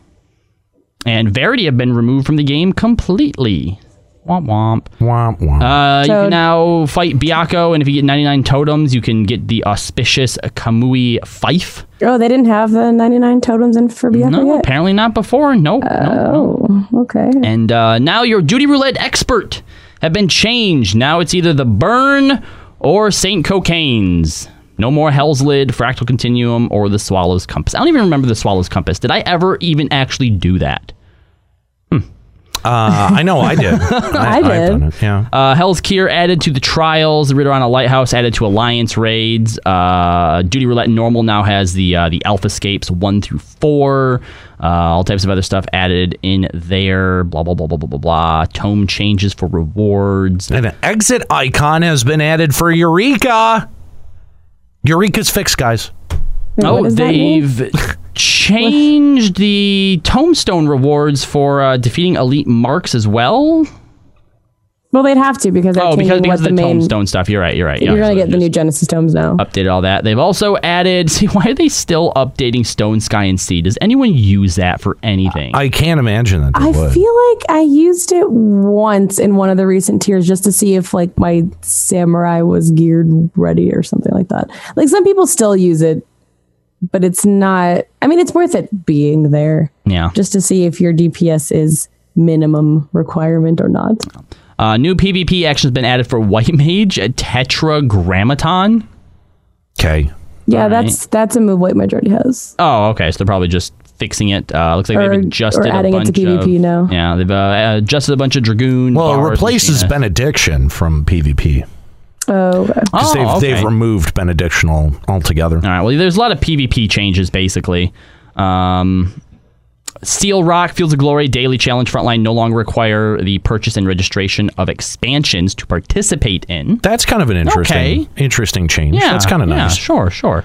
Uh, So following now- adjustments have been made to the teams. The team leader privilege can now be transferred to team members, and due to the ending of the PvP team season, teams may now recruit new members. Okay. Well, I mean, there's if you want to see the PvP changes, you can Yeah, go. you can go and do that. You can go check them out. Um, we get down here to items, some new uh, new items being added. Of course, we all, we we know we knew that this There- was th- coming. these actually aren't new items, Square Enix. They're just different colors. yeah. So you don't get to call those new items. Although the I think these like coats over here. Yeah, the the, winter recipes, jacket's yes. new. Yeah. we've had sweaters and stuff. I actually kind oh my like god, are those UGG boots? Of They course are you would UGG like boots. those, Nika. They are UGG boots. Oh, so we just you are those- that such a- sweater, Such the a sweater, basic the white girl. Put a ponytail, the UGG boots, and now we just need a, a pumpkin spice latte. Uh, look, And- look and very the close. Hang on, and we're good. Hold up. Look very closely on the Miqo'te. Those are leggings. Yeah, they no, they're no, they're thigh high stockings. You can see uh, the very top top of her thighs. Oh man. They're thigh high stockings, but those are adorable. Okay, this is cute. Fucking Square What's with the Stop it. shorts for the the male? Probably just to show off the socks, because you can see like with the UGG boots, the the leggings. Oh, like, yeah. See how the the guy socks are are calf length, but the girl socks are thigh length. Oh my god. That's stupid. I Yeah, am. they're adorable. I've no, they're not. Nika, stop Yeah. validating this. I like. Fucking I think, I think UGG coat is boots. Cute. UGG boots. Really? I mean, it's just in time for winter. This game has jumped the shark. I don't. Now we got the pot of gumbo. Now we just need a Starbucks. That, Louis, we got the five dollar ice cream cone that you can eat if you want. well, I'm waiting for the five dollar pumpkin spice latte. Uh, Fuck off, it's Square coming. Enix. It's coming. And here's the thing: if Square Enix doesn't put it in themselves, they'll have a stupid design an item contest, and somebody else will make it. I hate this so much. Uh, because they don't want to make it themselves. yet. so fucking much. Um, a bunch of other random ass changes. The new mount, uh, movement speed for terrestrial mounts can now be increased to two stars in 4.0 areas. Uh, yeah, so- 4.0 areas didn't have any movement boost. It was just Yeah. two and 3.0. Jesus. The following mounts are now able to fly Gobbue, Behemoth, Laurel Gobbue, Cavalry Drake. If the Gobbue doesn't flap its arms But to fly, Nika, I'll be fuck disappointed. off. No, fuck you. no, you should It's just be no baseline. You should be upset with this. Gobbues and behemoths should not be able to fly. Well, neither should elephants, and those can already fly. So where They shouldn't be able to limit. fly either. I just want to. I just want to show the screenshot of the behemoth mount flying. This is so. the behemoth dumb. mount doesn't even want to be here. No, the behemoth mount looks like. What are you doing to me? Why?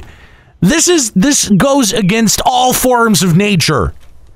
I don't understand. What I mean, I don't understand why it's flying either. th- th- not every mount needs to fly. But the Gobbue flapping its arms better be how it flies. I don't even know what to say to that.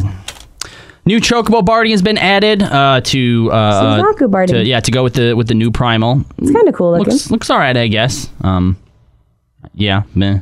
Uh, the Capybara minion. Uh, new achievements and titles have been added. I'm sure they'll all suck. I guess. Um, Beast Tribe quest items now described as such in their description. Whatever. Blah blah blah blah Well, that's blah. somewhat helpful, I suppose. Uh, they're putting the icons on the collectibles now. Uh, following adjustments and additions have been made to the party finder. A message will now be displayed if no results are found when using advanced search and in recruitment criteria. Switching to another duty after assigning roles will no longer cause the role assignments to be reset. Oh, that seems like something that should have been in there to Something begin useful, with. yep. Uh, they will, however, be reset if the newly selected duty has different role requirements. Fine, whatever. Uh, some adjustments to duty recorder. Uh, following additions and adjustments have been made to group pose. Fucking hell. Wait, wait, wait. It's just the following features have been removed from the duty recorder. You can no longer do two and four times speed, group pose, or idling camera. That's the whole fucking reason I use the duty recorder. Dude, I Uh-oh. recorded I recorded our, our Kefka fight, and you know, we were waiting for three hours. I recorded the entire three hours. I hit four times speed, sped up to God Kefka, group posed it, and took some fucking epic pictures. Well, now you just have to watch What- through normally. What was You yeah, can't- but you can't even group pose them. Like I would group pose it so that I could freeze everybody and see that we're all in the right spot, and I would get like a really cool screenshot of us fighting Kefka. Like I loved using Ah, that was see? the only reason no, I used there the you go. recorder. That's why to make sure they were in the right spot. You could use that to shame people for not getting good. no, but like you could still. That was the whole reason for it was to see where your group could do better. Like that was the point of it. Well, But apparently now, now they're like, never mind. But now That you is really and dumb, you can though. only watch it back at regular speed. and, like, Why? especially if you like, because the thing is, you can only activate the duty recorder in the first five minutes. So it's not like you can wait till you're about to do like like you get your practice runs out of the way and Mm-hmm. then no. So you have to record it from the beginning. So if you raid for the entire time that you're inside there, it records the entire time you're in the instance. Wow. So like you have to if you just want to see where like your paladin fucked up in the last pull, you now have to watch it at regular speed all the way to the last pull. This Like- is dumb. It's really weird that they didn't give a reason Yeah, for what that like either. that like I I have like my friggin' like banners that, like on my Facebook have all of this been from the fucking duty recorder. This is really dumb. I'm really mad about this. Actually, Well, Dumb. Square Enix, we would like a, a response. Why was that removed? I would like a reasoning. this is something that the uh, the rating community actually used. Like The I creative hoping- community. I was hoping that well, yeah, yeah. I think it was. co- I I was hoping they would start adding more duties to it, not just the raids, so that I could like take screenshots of myself solo fighting primals and stuff because I think Mm-hmm. that would be super cool. well, apparently Nika, some of the things that they did add now is that you can walk forward, run forward, sprint forward, slowly strafe left, quickly strafe left, the right, and walk backwards as well. So, you know, there's there's that. In group a thing. photo, yeah. Yeah. Well, you can also okay, stop the during time of day and the weather. That's pretty cool. Have have minions perform actions? Come on now. Come on. Yeah, see, all that. I mean, all that stuff is is, is should be there. Well, they had to But, remove like, something else to put that in. the open all setting has been added to the inventory interface options. The, You know that already used We're really to be there. get, we're really getting down to the But no, but that that was one of the biggest complaints when the next the last patch came, and they actually it used to be all four screens, and they reduced it to two, and they're like, "This is the new expanded inventory, guys." Mm-hmm. Like, uh, what? They've added an alarm system, so now you can set alarms for yourself. Uh, the unending journey now allows you to specify quest progress in order to view variations of cutscenes. That's kind of cool. Mm-hmm. Okay, yeah, that's good. Uh, following additions and adjustments have been made to the mount guide and minion guide. You can now search and I think uh, set favorites for specific mounts and minions. and you can see your history ones you've clicked on recently. too. Uh, emote menu now also includes a favorite tab. Uh, they made some changes to the Moogle delivery service menu. Uh, the clock and server info may now be toggled between 12 and 24. Blah, blah, blah, blah, blah. I thought it already could. Maybe not. Yeah. Uh, I think that's probably going to be the majority of all the good changes there, guys. Yeah, that's the majority of what is worth talking about. I think. Yeah. Oh, the one- the emote is called hum slash hum. Swing your arms and hum a merry tune. How much? How much is that going to cost? What is that going to run me? I don't know. It- Nine it dollars? New emotes have been added. It didn't say if we had to buy. It would have said Cash Shop, right? It's probably in. I would Oh, imagine- You know I would imagine, You know what? yeah. Here, here's here's something that. Oh, is that a freebie that they're giving us? Oh, Wait, cool. look at Slash Thanks, Square Enix. We appreciate the free emotes. Here, here's something that I actually I'm Well, I'm, slash I'm sur- endure. Grit your teeth and bear all that comes your way. Can't believe that we didn't have this before because even 11 had this at some point. Uh, an icon has been added to the login screen in preparation for a future update that will allow character settings to be backed up and loaded on other systems. Oh, yeah, that, it wasn't. It wasn't in FF11 at launch. They took a while. No, true. to I get that. that. Yeah. But FF11 did have it at some point, so why did FF14 not already have something like that? So knows. pretty much what we're getting is the next injection of story and everything we already knew that we were going to be getting with this patch cycle for mm-hmm. You know since the beginning of the patch Yep. or since the beginning of the expansion rather So no no surprises in here. not, Wait, not a one Wait. no, not a one no. the tombstone emote. stop it that you, that's a buy-in you've got to pay still, money like, for extra- that There you do. You do. Extra emotes or extra hairs, like okay, but those aren't surprises. i swear to god if i came across someone using that emote i would blacklist them just coming across it Would you let them know they're being blacklisted? yes Be like- and shout Just so you know, I'm blacklisting you because you have that emote. Yes. Cause you not just because you have the emote. The emote proves you're dumb enough to pay for the premium service on the app. Which if you're dumb enough to do that, it means that No, either no, I, A don't, you're I a think you just have to register your character. I don't think you have to pay. Oh really? I thought it was you, I- know, you, don't- you just have to register the Oh, companion okay. app. Yes, yes. My bad. Never mind. I thought you had to actually pay for that. I thought that came with the premium service. Nope. Nope. If they were smart, Okay, then I don't hate it that much. I just think it's a bad emote. well, because The- all, the, all the righteous indignation has been stripped from that, and now I'm just like, ah, that's dumb. But but and this is the reason it's dumb because they're not actually looking at a tablet or a phone. It is just a tombstone, right? So It is, so in the description, did you see this says lovingly tap your tombstone? Right. So essentially, in in game, right? If you're immersing yourself in game, what you do is you come across someone sitting there staring at a single tombstone It's a little depressing. and just tapping it. That like, that's all they're doing. They're just harder, I'll they're just a Pokemon. They're just tapping on an inanimate object. That's all they're doing. Yeah, I'm surprised they didn't make it like a link pearl somehow because link pearls are actually like communication devices. But like Um, a tombstone. Ein is- Harrier Desu says, "Isn't it interesting that we are so used to having to pay for unique emotes that we're surprised that this one is free?" Kinda, yeah. Yeah, it sure is. Kinda, yeah. Yeah. I don't know, dude. Um, there's just nothing in here that got me excited. Not a damn thing. Not one. no, and in fact, Not all- one note in here. I was like, oh, all right, that's cool. and you you can do all of this on patch day, like like like, like Pretty you much, yeah. Really, uh, uh, Omega, MSQ, Saint Mocianne's. Zaku, the dungeons. I mean, Exactly. yeah, if you get a full like eight hours to, to play on patch day, you're going to be able to to go through most of that. on in in a single day. The only thing you probably couldn't is like the new squadron things in order to rank up in your grand company. That will take a little while, but Because it's time gated. yeah, because it's time gated. Yeah. Do so six says SE Logic. How to get people to use our new app? Well, we can either add an in-game emote or actually make a good app. Well, we can do emotes. Let's do that. Seems like it. We want to hear from you. What do you think of the patch 4.4 preliminary notes? Give us a call, Limit Break Radio on Skype, 810-515-8715, limitbreakradio.com slash Discord. Maybe you're one of those people out there that are like, man, Limit Break Radio beats up on this game an awful lot, and I really enjoy it, and I'm looking forward to what's into 4.4. Give us a call and tell us why you're excited for 4.4, because I can guarantee you we can crush that excitement like a tiny little ant within 10 minutes of a conversation. Give us a call.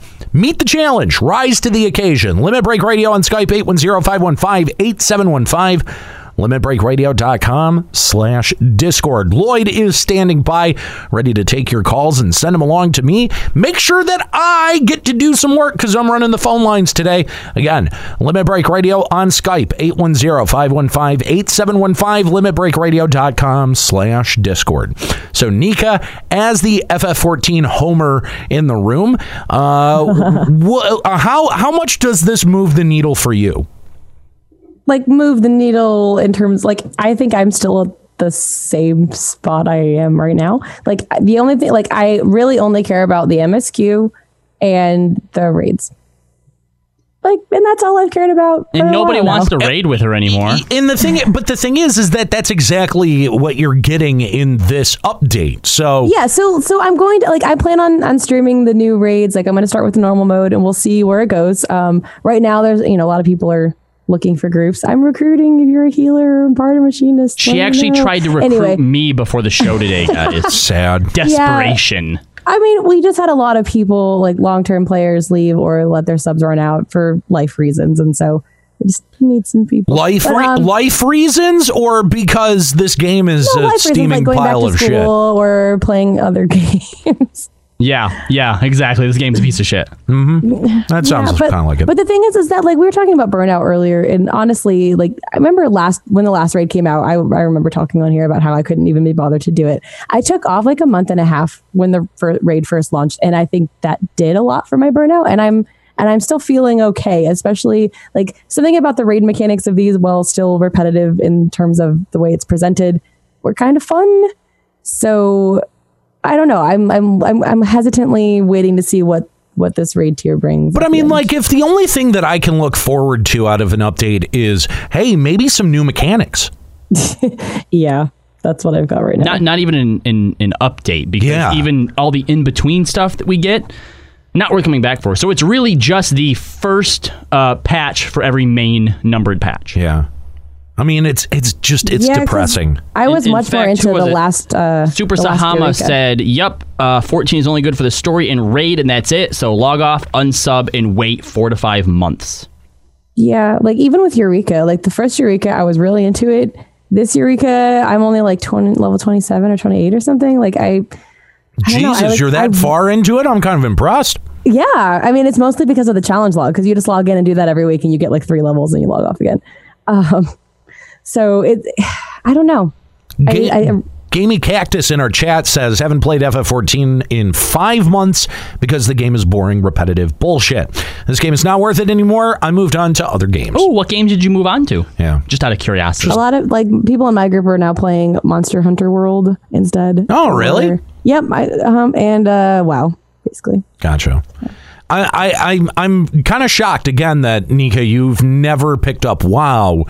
Uh, you know, just I can't play more than one MMO, and let's be real, I have played either 14 or 11 since I was in 10th grade. Fair. So there is I had no room in my life for two MMOs. I just I don't have that much time. It's, it's really funny because when I raid with uh, Strife over in World of Warcraft, uh, uh, the way that I kind of let him know whether or not he's doing a good job or a bad job is I'll be like, "That is such a Nika thing to do," or, or "That's not a Nika thing to do." I'm gonna I'm gonna let you guys decide which is the good one and which is the bad. Oh yeah, no, there was one time I definitely said that is so Nika of you, and there was another a time when I goes, wow, Strife, in complete honesty, that is the most anti Nika thing you've ever did. and he stopped the raid and he's like, most of you probably don't know what that means, but I just want you to know that is the highest compliment he could have paid What? me. okay. So, okay. Strife is in the chat. We're going to have words. Strife, we have words. I'm going to have words with you after the show. Jedi Man 40 in the chat saying FF14 is becoming boring. Becoming? Really? becoming. All right, let's go back to our phone lines and uh, talk to Tash Bloodcaster of Sargatanas. What's going on, Tash? Hey, what's happening, guys? Uh, thanks for calling Limit Break Radio. What's up? Hey, um, so I wanted to call in because I could be wrong about this, but a while ago they said that it takes them about a year or so in advance for them to make content, or they're making content in a year in advance. Th- there was once a uh, uh, like a Q&A or something like that where I think they were specifically uh, someone was asking about the um, the Garo crossover and someone had said that planning for the Garo crossover uh, uh, armor design that yeah it, it took a year's worth of designing the armor to be able to implement it or something along those lines. Okay, I because I thought there was also a different one where they mentioned just stream uh, standard content also was made like a year in advance or whatever. Oh, very possible. I mean, I don't see any reason why standard content would be any shorter or longer than Oh, probably. crossover con. Like it's still just content. This was also like when people were like, why don't we have an FF15 crossover to go with the FF15 launch like we did Right. with 13, which was, you know, in itself not that great of a game. And they're like, oh, but you know, it takes so long to implement, and we, if we want to do it at launch, we don't understand how the characters are, and we want to do the characters justice, so we're not even gonna think about it. Because like they just weren't wouldn't be able to develop it that far ahead of time without knowing the game Right. because it would take that long to implement. And I guess people wouldn't, you know, even though 15 has had so much DLC they could advertise. No, it doesn't matter. Let's just let's just keep keep shilling out Lightning because we care about her. hold on. Er, earlier on, didn't we once have a news article to where there was going to be FF15 crossover with Tomb Raider? Fi- Well, see, 15 is doing crossovers with everything but 14. Yeah. I mean, they did one with Assassin's Creed. I The think Assassin- and the and the Assassin's Creed festival in the 15 was actually really fun. There was a lot of fun mini games and things to do in the game. I don't Um, believe they've you. had some really stupid crossovers where they just have like really ugly outfits, like the Sims outfits. Um, but like the Assassin's Creed crossover was really cool, and I'm sure that if there's a Tomb Raider one. That one's also going to be really cool. So I just But, like, don't see why we don't have a 14 one. But like, doesn't it seem insane that there hasn't been a crossover between 15 and 14? Like that seems. It does, especially when we've had the 13 crossover like three times, Yeah, exactly. and like nobody cares about 13 because that game was bad. So I mean, I, I, I like I, I think at least part of the problem is that you can upscale uh, Lightning's character model, but maybe downscaling from 15's uh, engine is a little bit more difficult. I don't know. I feel like they could easily build the characters in the engine though, but Me I guess too. that would take what a whole year of development time. Hmm. Darn. I don't know. I don't know. Anyway, uh, Tash, uh, what, what? Um, Yeah, so the, the point that I was getting to is uh, I I have a feeling that all of the entire expansion is already done before FanFest. So like everything from like patch 4.0 to 4.5. And the reason it's so repetitive is because they're making the content too close together and it's leeching off of each other. Um, I, I mean, maybe right. Like, I, I think that Square Enix has demonstrated that they can shift mid patch cycle and and try to address uh, an issue or a problem right? Like that's how we got the two versions of diadem instead of an add-on to diadem right? So there is if something is going very wrong they do have the ability to adjust I do think that you're right that when they announced Stormblood, that they had all of this content blueprinted uh, and and kind of planned out. And this is why I'm looking at 5.0 and beyond with such a critical eye. Because you could say, you, there's an argument out there that could say, while they were halfway through Heavensward and starting to plan Stormblood, they couldn't see the problems that we were talking about as the veteran community sitting here and going, okay, what's next? Like, what are you going to give us that's new? Right? Now that we've, you know, we, we're we're clearly past that hump, and and it's pretty undeniable that for for for a business tactic. Square Enix has to switch from trying to get people in the door to retaining the people that they've already got in or trying to bring some back. But are they? I just, I'm the not sure only they way, see that. but the only way that they do that is by changing the focus of the content. Uh, Had they have not done it yet, all the way through Stormblood. Holding out hope that they're going to do that in 5.0 moving forward is, I think, foolish. However, that is the one thing that they could do to right the ship. Uh, don't trust the owls in the chat, which again, great screen name says, wasn't the whole point of SE's copy and paste style that we would get more content as a result of an easier dev cycle? Yes. If they're going to give us the same content over and over, they could at least give us the same amount as the 2.0 patches. And this is this is another one of my huge problems with the way that Square Enix talks about its content versus the way that it delivers its content. Because there is there is a disconnect between this development team, what they think they're accomplishing, versus how much is is actually felt by the community once we get our hands on it. Which is again evidenced by the fact that we just had this huge thing of patch notes.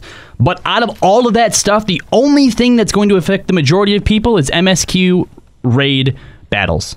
That's it. Oh, and new dungeons. Yeah. Yeah. And and you're right. Like you're totally right. So the question is is whether the dev team is humble enough and and attentive enough to realize attentive is the key word that there is a problem. Right? They can lie to themselves and go, "We've got 14 million players that have tried this. You know, we can we can try to make that number 25 million by next year." Because that's what we're talking about. The number of people that have ever tried the game ever. And we're at 14 million by Square Enix's own estimation. How many more people do you think you can try to get in the door and try your game? Yeah, no, no. Is that is if if you think 25 million people in the entirety of FF14's history trying the game is feasible, then go ahead and try to get more people in the door. It's all they're going to be able to do. You know, you you you you talk about what they could do, probably won't, uh, to right the ship in 5.0. But when we look at what they're delivering to us and the sheer size of the patch notes, despite how much there is there for us to do, I do believe that the development team is actually putting in a lot of work. Oh no, I, I do think that they're putting in work. They're putting it into the wrong areas of the game because we not get just the wrong areas. QOL updates. Not even just the wrong areas. I honestly think that behind the scenes, just the way they develop is so so ob- obtuse and so obtrusive, right? That it lends itself to not being able to develop as much. That's why I think that despite doing the copy and paste, they still decided to prune down on how much content they were giving us I don't- is I don't because know the that- way that they do it just isn't conducive to a good work environment. I don't know that that's true. I think that that's taking a We leap still in also know they're understaffed in some capacity in some places. Uh, with three times the budget and You can't keep bringing that up. oh no well and, and but that's that's the thing then they can't keep using that as a selling point for their fucking game if you don't want me to bring it up don't mention how much you're being paid period. Yeah. Don't mention how much money is flowing through or underneath the game because that's gonna that's gonna temper a set of expectations on our part as the audience. Now here's here's what i think. If they want to go the direction of trying to mm, get more people under the tent which they've been doing for two expansions now then the move that they have to make at 5.0 is free to play period or at least some type of free to play model. Period. Mm-hmm. That's it. That's the only shot that you have is making your game free to play. Yep. Then you could get to that 25, 30 million, 30 million players who have ever tried FF14. Okay. But that doesn't solve that right. doesn't solve the ultimate problem. You just put a band-aid on it for another year. And you go, oh yeah, there's 30 million players playing this bitch now, and then people log in and go, yeah, no, that's not true. But you know, in terms of a selling point, Square Enix could go that route. If they want to support their veterans, if they want to try to grow the people who are already under the tent and bring some of those people back, then what their main selling points for this next expansion are going to be are going to be content based. They're going to be what types of of activities are we going to be doing in this next expansion? That's going to be a dead ringer for which direction Square Enix as a company is going with this intellectual property. And some of us may not like that answer. Uh, so, following the the logic of the the stuff, the uh, content's already made so far in advance. Yes. I'm going with the hope that that budget that they keep toting around that people don't want us to talk about never actually got put into Stormblood. That it got put into 5.0.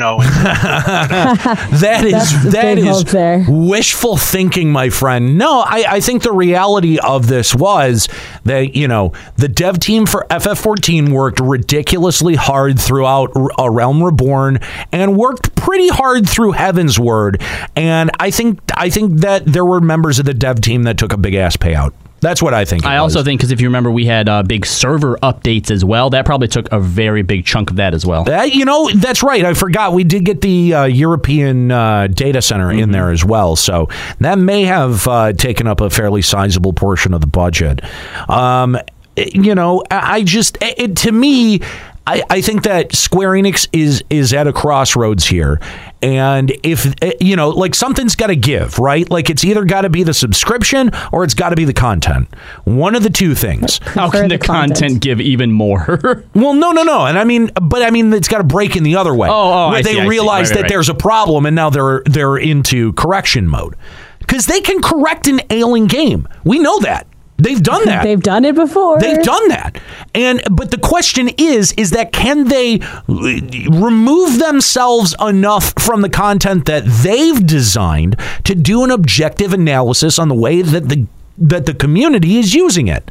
I don't know that they can because it sounds like to me every time someone brings up the fact that the content just isn't worth doing, they don't have a good answer. They've never had a good answer for that. Mm, yeah. Unfortunately, every time that question is asked in an interview, there's some kind of deflection or there's some kind of denial that there's even a problem. And we have said on this show for too long and identified the problem too plainly to say that denying that there's a problem holds any kind of validity. And so they're just kicking the can down the that's road. What's happening? Because they're looking at the new players, all the players who wanted to go to FanFest, who sold out the tickets and caused a big ruckus. All these new players who are playing and loving the game, and they're looking at this, and literally their response was, "Wow, we can't believe so many people wanted to come to FanFest. That's Yeah, that- so that- cool." that's PR spin. guys." That's PR that, spin. That was I know, but like that was their answer. Was like, "Wow, so many people love our game. That's so cool. Great, thanks, guys." Like. That's I think that's where their mentality is. They Yes, see but so many people love their game. They're in denial about the people that are critical. it- of it. it's not just that, Nika. They know because, as uh, Nero has pointed out, even if they don't have something PR-y like that to flash in front of our face, they give the Yoshi P answer. Remember when he was like, "Oh, well, if uh, that's the case, you should just go and play other games. Yeah. Your game doesn't have enough content. We'll go play other games then." That is like the shittiest response. I don't like. And I'm still, I'm still salty about that response, and that was like years ago. Yeah. At this point. I, I, and and that's the and and you know I, I think as a player who pays twelve to fourteen dollars for this game every month, that you have every right to feel salty about that. Still, you have every right because what he's saying is, hey, don't question my job. Go do something else. No, make your game good enough to want to hold my attention for longer than two and a half hours every day that I log in. If I'm paying a monthly sub, I should be getting a monthly like injection. Like I should feel like each month is worth playing. If you're telling me to go play another game, You, you you need to know that along with that comes me taking my sub. And and here's the thing, and, and here's the thing is that uh, a ton of people have been critical towards me because I pay the uh, Elder Scrolls Online uh, Plus yeah, subscription. So, so do I. I'm not even playing it. I'm still paying. And the thing is, though, is that you actually get something in the game out of doing that. Oh, they're just so pay- good. like like That's like let's think also about a this. free way to play Elder Scrolls. Well, right. Yes, there is. There is. But there is a tangible benefit from staying that from staying subscribed to that subscription model. You actually are given currency that you can use in the shop every single month that Like you're the Mog subscribed. Station type of shop? Yeah. Oh no no no! It's actually better. It's, a- better it- than the it- Mog but it- Station. but to draw the parallel, yes. that's a fair that's a fair parallel to draw, right? So they give you free in-game currency to use inside of the cash shop every single month. So you go in in in my head, it's not even I'm not even paying a sub. That sub fee is getting converted into digital bucks every month that I can then spend in the in their shop. I love that. I'm getting something out of that. Compare that That's to FF cool. Compare that to FF14, where the subscription, all it does is it gets you into the fucking game. That's Oh it. yeah, I actually there was someone. This is ex- wow, pretty funny, Harold. Like literally yesterday, someone in the novice chat was like, "So what are the benefits to uh, paying the subscription to this game?" And everyone's like, "What do you mean?" you get to play. They're like, uh, they're like, you get to play it. You get access like, to it. You guys are like, you don't get anything extra for doing. it. They're like, no, no, you you just get to play. You he's used like, to "Oh, get thanks, veteran guys." rewards. you used to get veteran rewards, but you don't even get that shit no more. Nope. And like, and I know we've drawn so many parallels or anti-parallels to 11, and well, you know, I don't want 11 back, but when I look at it, I was paying the same price for 11 as we paid for 14, and I feel like there was so much more to do in 11. I felt like if I logged out of 11 and played another game, I would fall behind. I would lose content. I would, you know, not get something in the game if I Mhm. didn't play it. Whereas in this game, we're encouraged to play another game, Yep. and that is sad. Now, again, I don't want the same content as 11 because there was a lot wrong with it, but I feel like there are so many ways to entice a player to feel like you should be playing this game from a business standpoint than what they're doing. And it just it it really saddens my heart and my entire being to like not want to play this game every day. Yeah. Don't trust the owls came up with a great point in our chat room saying Yoshi P's play another game is the equivalent of buying something in a store and the shopkeeper telling you, "We have your money now, fuck off somewhere else." Kinda. Yeah. I mean that that is that is exactly how it feels. Because you know as players when we sit here and go hey there's not enough for us to do that can feel like an entitled argument but really what we're saying is hey we want to still feel good about giving you our money every month. And I want to you know I want to make sure that if I'm spending money on this product every month that I'm getting something out of it for return. I'm not just supporting it abstractly because I support the idea of having chocobos and moogles in an MMO right? Like that's not just that's not just something that is a wellspring inside my heart. I just want to see chocobos in an MMO no I want this MMO to be good and if I'm paying you my fucking money every month to be able to access it to find out if it's good or not I have an increased expectation on your part that it better be fucking better than the average MMO that I can get out there and play for free. And the fact is, it isn't. And that may be a cruel fact of the way that the MMO genre has developed over time. But the fact that there are free alternatives to FF14 that are as good as FF14, that are as satisfying for as long as FF14 remains satisfying to a new player, then that tells me why does anyone pick up this game in the first place? It's because you have some kind of an emotional attachment to Final Fantasy. And at some point, that emotional attachment runs out. At 14 million, maybe that's it. At 28 million, who knows? At 30 million, we don't really know. But to Square Enix want to find that out? Or do they want to properly build an MMO that supports its veteran player base with things that they actually are interested in doing? There is a wealth of content in this game that is completely and utterly unused. All of the shit that sits at the 50 cap and the 60 cap is just a waste of content. Why can't any of those pieces of content go back and be repurposed exist to make them relevant. That this has blown my mind for years. Think of how many dungeons sit at the level 50 and the level 60 cap that even as you're fucking leveling, you're the likelihood of going through the glut of dungeons that sit at those two caps are minuscule. Why not hey, okay, from from 50 to 52, this is your one fucking dungeon and all of the rest of the shit that that that sits at that glut of that level cap, go and restructure that for current uh, for current cap. I'm gonna make you feel real dumb right now because they did repurpose dungeons. You can take your squadron in there. Fuck off. Boom. But still, not even all of them yet. So No, not even all of them yet. Jesus. Yeah. No. Uh, we have uh, someone in the chat here. Who was that? Just said, uh, uh, uh Rail Living Fang. Uh, oh no no no not them but uh, someone called us a slander show? Ah uh, Andra Tesla Z. yeah. lol this is a slander show sponsored by ESO or something. Uh so so t- tell us what we're saying that's that's slanderous.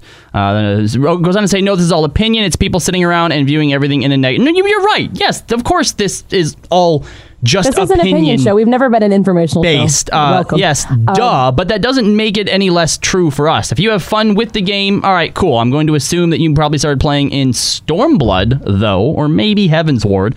But uh, uh, what we're saying here, yes, is our opinion, but it doesn't make it any less valid.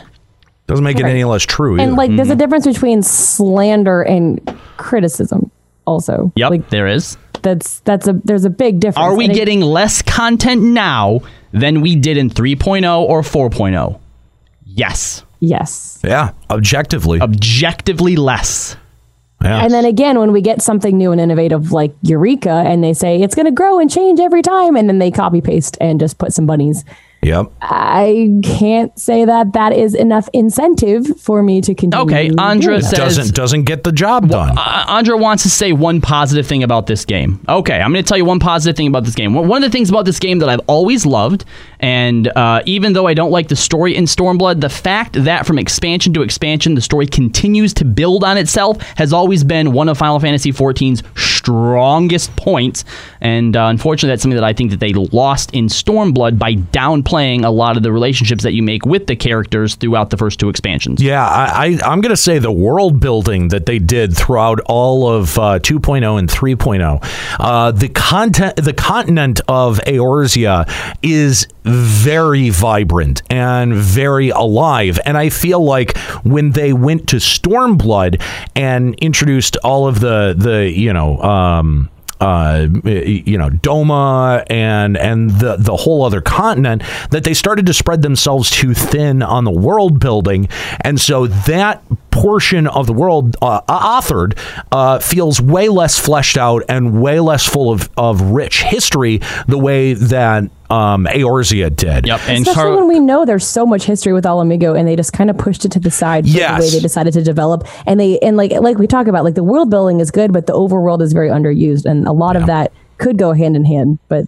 Carletta also mentioning the music. The music is oh, phenomenal. yeah, the So- music's Soken is amazing, and I am so happy that he is who they found for this. Like, if anyone was going to replace Uematsu as like the MMO music creator, I also gen- Soken's Soken's the dude. I also genuinely think that the battle system, you know, like the the various iterations we've gotten of the battle system overall for an MMO, the battle system is very well tuned. It is fair. a very Yeah. finely tuned uh, system, especially you know when I go to Elder Scrolls Online. That combat is fucking whack. Like that is just bad combat. I don't I, I don't particularly like it. There's no synergy that you have with your group. If you're a DPS, you're just trying to rack up numbers, right? Like there's You're also playing what is essentially supposed to be a single player meets MMO experience. Yeah, it's and and for that reason, like I get something different out of ESO than I get out of FF14, right? Which is, I think, probably I, I, actually, to be honest, I get something out of ESO that I don't get out of most MMOs, which is a fundamentally Elder Scrolls experience, uh, which is why I like it, and outside of its MMO aspects, why it keeps me there, right? FF14 doesn't have much outside of its MMO aspects that interests me out, you know, outside of the combat or trying to make my, you know, character progression, stuff like that. Right. I think it needs the next, like someone also was saying, I think it was Jet was saying, what content would we need? And that kind of thing is like when we have side quests, make them meaningful, make them help build the world, not just stupid fetch quests. Like there are ways, there are ways to put fetch quests in in order to build the world that you're doing. Tho- with the tho- tho- characters, those are all still just those are all still just band-aids. The Also, biggest like- problem that this game has is it does not reward people correctly. It's variety and incentive. Those are the two things I've been saying in the chat for the last few minutes is variety and incentive. Like Yeah. I will even say, like if we're talking about good things, I actually don't dislike the rating we have in this game. However, it is the only type of end game we have, and so it gets boring and tedious. I think this type, like the, the battle mechanics, I think they're done very well. I actually really enjoy the fights and I don't mind the progression of them. I think they're fun. However, I do those two days a week. I want something to do on the other three days. Like I need something else. And I don't, every single patch doesn't need to be the same raid, the same four bosses in a circle room. Like update, give me another type of raid to Yeah. do so I can keep working on Kefka while, you know, doing something else end game on Monday, Wednesday, and Friday. Like there's just not enough variety in the end game as much as I enjoy it because after a while, like I've been doing the same type of raiding since Coil. It's boring after a while. And I just Yeah. feel like if they had added variety, people wouldn't be bitching about the end game raids the way they are now. I agree. Uh, anyway, Tash, thanks for the call, man. We appreciate it.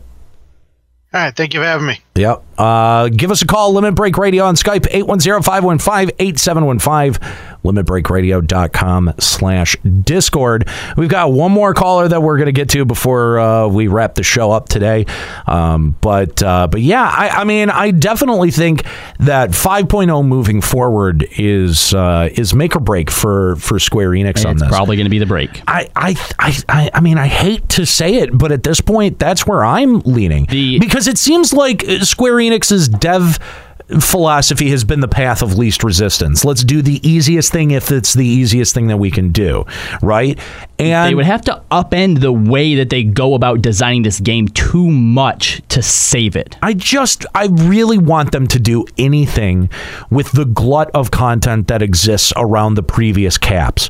There's so much that exists there that you can repurpose just by rebalancing the some of the, you know, uh, the HP or the but the, the, way, sets. but the way that we've seen them do that in the past, all we got was okay. Here, go and just redo this stuff for your relic.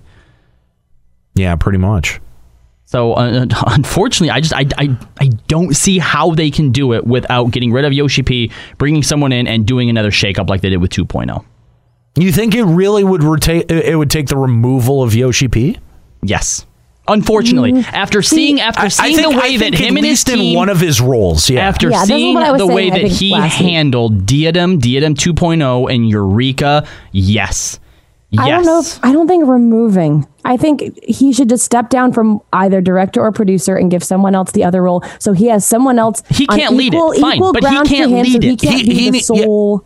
He person. can't lead it. Someone else needs to be able to make the decisions that he either can't or won't. I mean, someone needs to check him. I Someone he needs to be yeah, a someone check else to check him, and I think someone else to just be there to give an equal level of creative input. And I just don't feel like No. there is someone at that level gotta go. in this game, and there needs to be. Let's go uh, back to our phone lines. Our last caller of this episode and talk to Azarel. What's going on, Azarel? How you guys doing today? Good. Thanks for calling Limit Break Radio. What's happening? So I was I'm first time listener and but long time player. Been playing since uh, Final Beta of 2.0. And you know, I'm so thankful that there's a group out there of people doing this, doing podcasts that are have a voice for people like me that know that this game has become lifeless, soulless bullshit. Like every single damn patch that comes out, it's just rinse and repeat. It's rinse and repeat. And you know, I feel like this game had such a good team when a Realm Reborn was out around. Um, was some of the stuff kind of amateur in ways? Yes, but the game had a certain type of magic to it because you could tell the team really cared about what kind of content that they put out, and it reflected in the gameplay. Mm-hmm. But now you have a team, I think somebody said in chat, of over 200 people, and it's just this cookie cutter blueprint bullshit that always comes out, and it does not feel like anything that the community really wants. And whoever was just talking about Yoshi P needing to be off this project, I mean, I'm totally on board with you at that point because Yoshida, I'm so grateful that he resurrected this game. But when you get to a point where you have a team to get so big that you let the quality of this game slip through your fingers the way mm-hmm. that it has, a change has got to be implemented, or else you're just going to start bleeding subs, just bleeding subs left and right. And we know what happened to 11. That eventually happened. That's going to eventually happen to this damn game.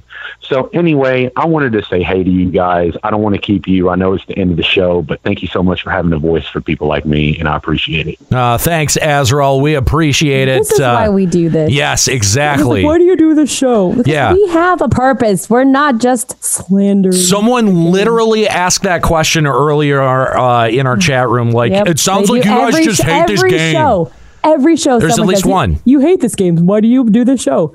This is why. There is Yeah. a purpose for what we do. There are people who feel the way that we feel, and like they people say, all the other podcasts just shoot rainbows up Yoshi's butt and don't actually criticize what needs to be criticized about this game.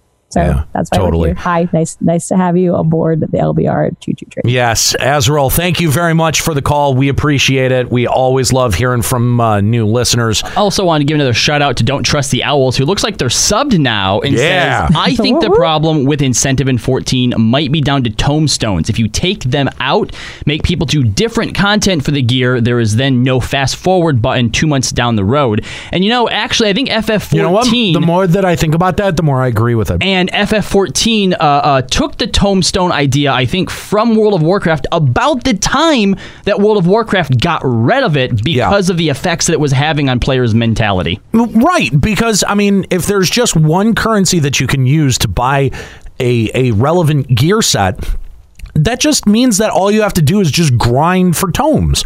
Like, and we've been grinding for tomes ever since the first set of dungeons that we ever got put in this game. It's fucking boring. It's hideously boring. I am much more and and again, I hate to keep comparing everything to Elder Scrolls Online, but it's what I'm playing a lot of these days. Of course. And uh, for the last two or three weeks, I have been rerunning Crypt of Hearts 1 and 2. It's a dungeon. It's not particularly a good dungeon, but there's a specific gear piece that I need. It only drops once off the very end boss. Weapons only drop uh, off of the uh, end bosses. And it's one of five or six different pieces that could drop. And there's three different fucking sets that come out of the thing. So last night, when I was running it, I need a great sword, right? I need the Leviathan great sword. And instead of getting the Leviathan great sword, I got the Lich great sword, which is not for the set bonus that I need. So I, I, I- you know what I mean? Like there are so many variables there that keep me running it. Am I annoyed on the one hand that I keep having to run this fucking dungeon over and over and over again? Yeah, a little bit. But on the other hand, I actually like having to do that, being put in a position where I have to choose. Do I really want to keep doing this monotonous bullshit or do I want to go do something else? I have to, ch- at, at that point, it, it is on the player's choice. There is no foregone conclusion that if I run this X amount of times, I'm finally going to get my item. It could be a million times, it could be in the next one. But that not knowing is actually really dope. I really like that about the event, and I really like that about about ha- trying to gear myself up in that game. Is that the set bonuses really mean something? So it puts you in a position where you're trying to grind for certain pieces of gear. Love it. Yeah, it's a similar reason to why I like mythics in World of Warcraft. Even if you get your piece of gear, you still want to go back in and try and do higher and higher mythics because you could get that same piece of gear tightened or warforged that's even stronger than the one that you have. Totally. Ah, it's been a long episode. It has. Yes, it has but been. But Thank you guys. We appreciate it. We we did run over time a little bit here today. Um, but uh, we appreciate your calls as well as the interesting conversation about what Final Fantasy XIV has to do next in order to keep itself relevant among other MMOs. And I think that that's a pretty important discussion to have. So, thank you to all of our callers today. Uh, Azrael, uh, Tash, and Rail. Uh, we appreciate hearing from you guys. We love hearing from new listeners all the time. LimitBreakRadio.com is the website where you can subscribe to the podcast, find a full archive of our show going all the way back to 2006 when we first launched this show for Final Fantasy 11. Full archive over at LimitBreakRadio.com. Don't forget to RSVP and get your VIP tickets to the uh, after party, the FF14 Creative Community After Party. Uh, we are are super excited about this. Again, uh, we announced today that Escalia and uh, pro- possibly, probably Pr- Prince Clary is also going to be out there as well. So uh, join us at the Esports Arena at the Luxor in Las Vegas for this awesome event. Now, obviously, since the downstairs is playing host to a Fortnite tournament, if you want to get in on the exclusive FF14 party that's going to be happening upstairs, then you got to get those VIP tickets. You can pick them up over at our website, checkpoint or limitbreakradio.com. God. Uh, and, uh, you know, while I'm talking about it and uh, mistakenly plugging the wrong website, why don't you go check out Checkpoint Radio? Uh, that's our uh, radio show, an actual syndicated radio show on uh, more than 60 different radio stations across the United States and Canada. Talk a lot about esports and video games.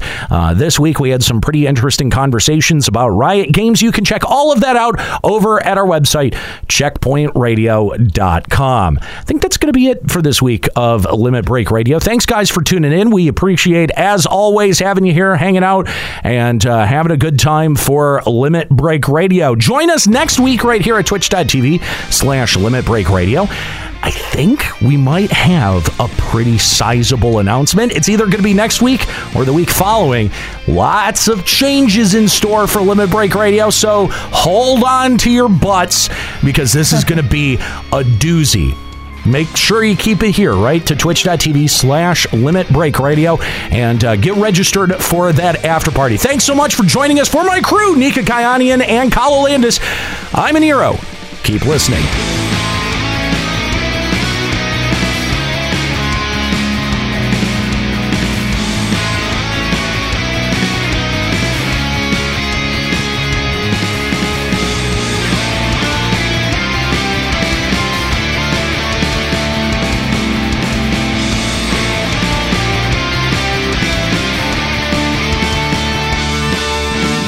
Break Radio is a production of LimitBreakRadio.com and Bender Media Productions.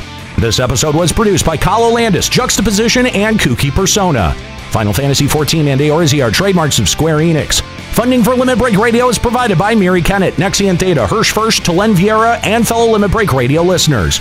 To support Limit Break Radio, visit patreon.com slash Limit Break Radio. Opening music in this episode from Daniel Lambie. Listen to Man with the Machine Gun and other great tracks at facebook.com slash Daniel Lambie Metal Gamer. Closing music in this episode provided by Husky by the Geek. Listen to this and other great Final Fantasy XIV and video game rock covers and original music at facebook.com slash Husky by the Geek. In-game graphics for Limit Break Radio's Twitch stream are provided by Diamond Multimedia. Check out their line of AMD graphics cards and other hardware at diamondmm.com. Limit Break Radio and its hosts are solely responsible for its content.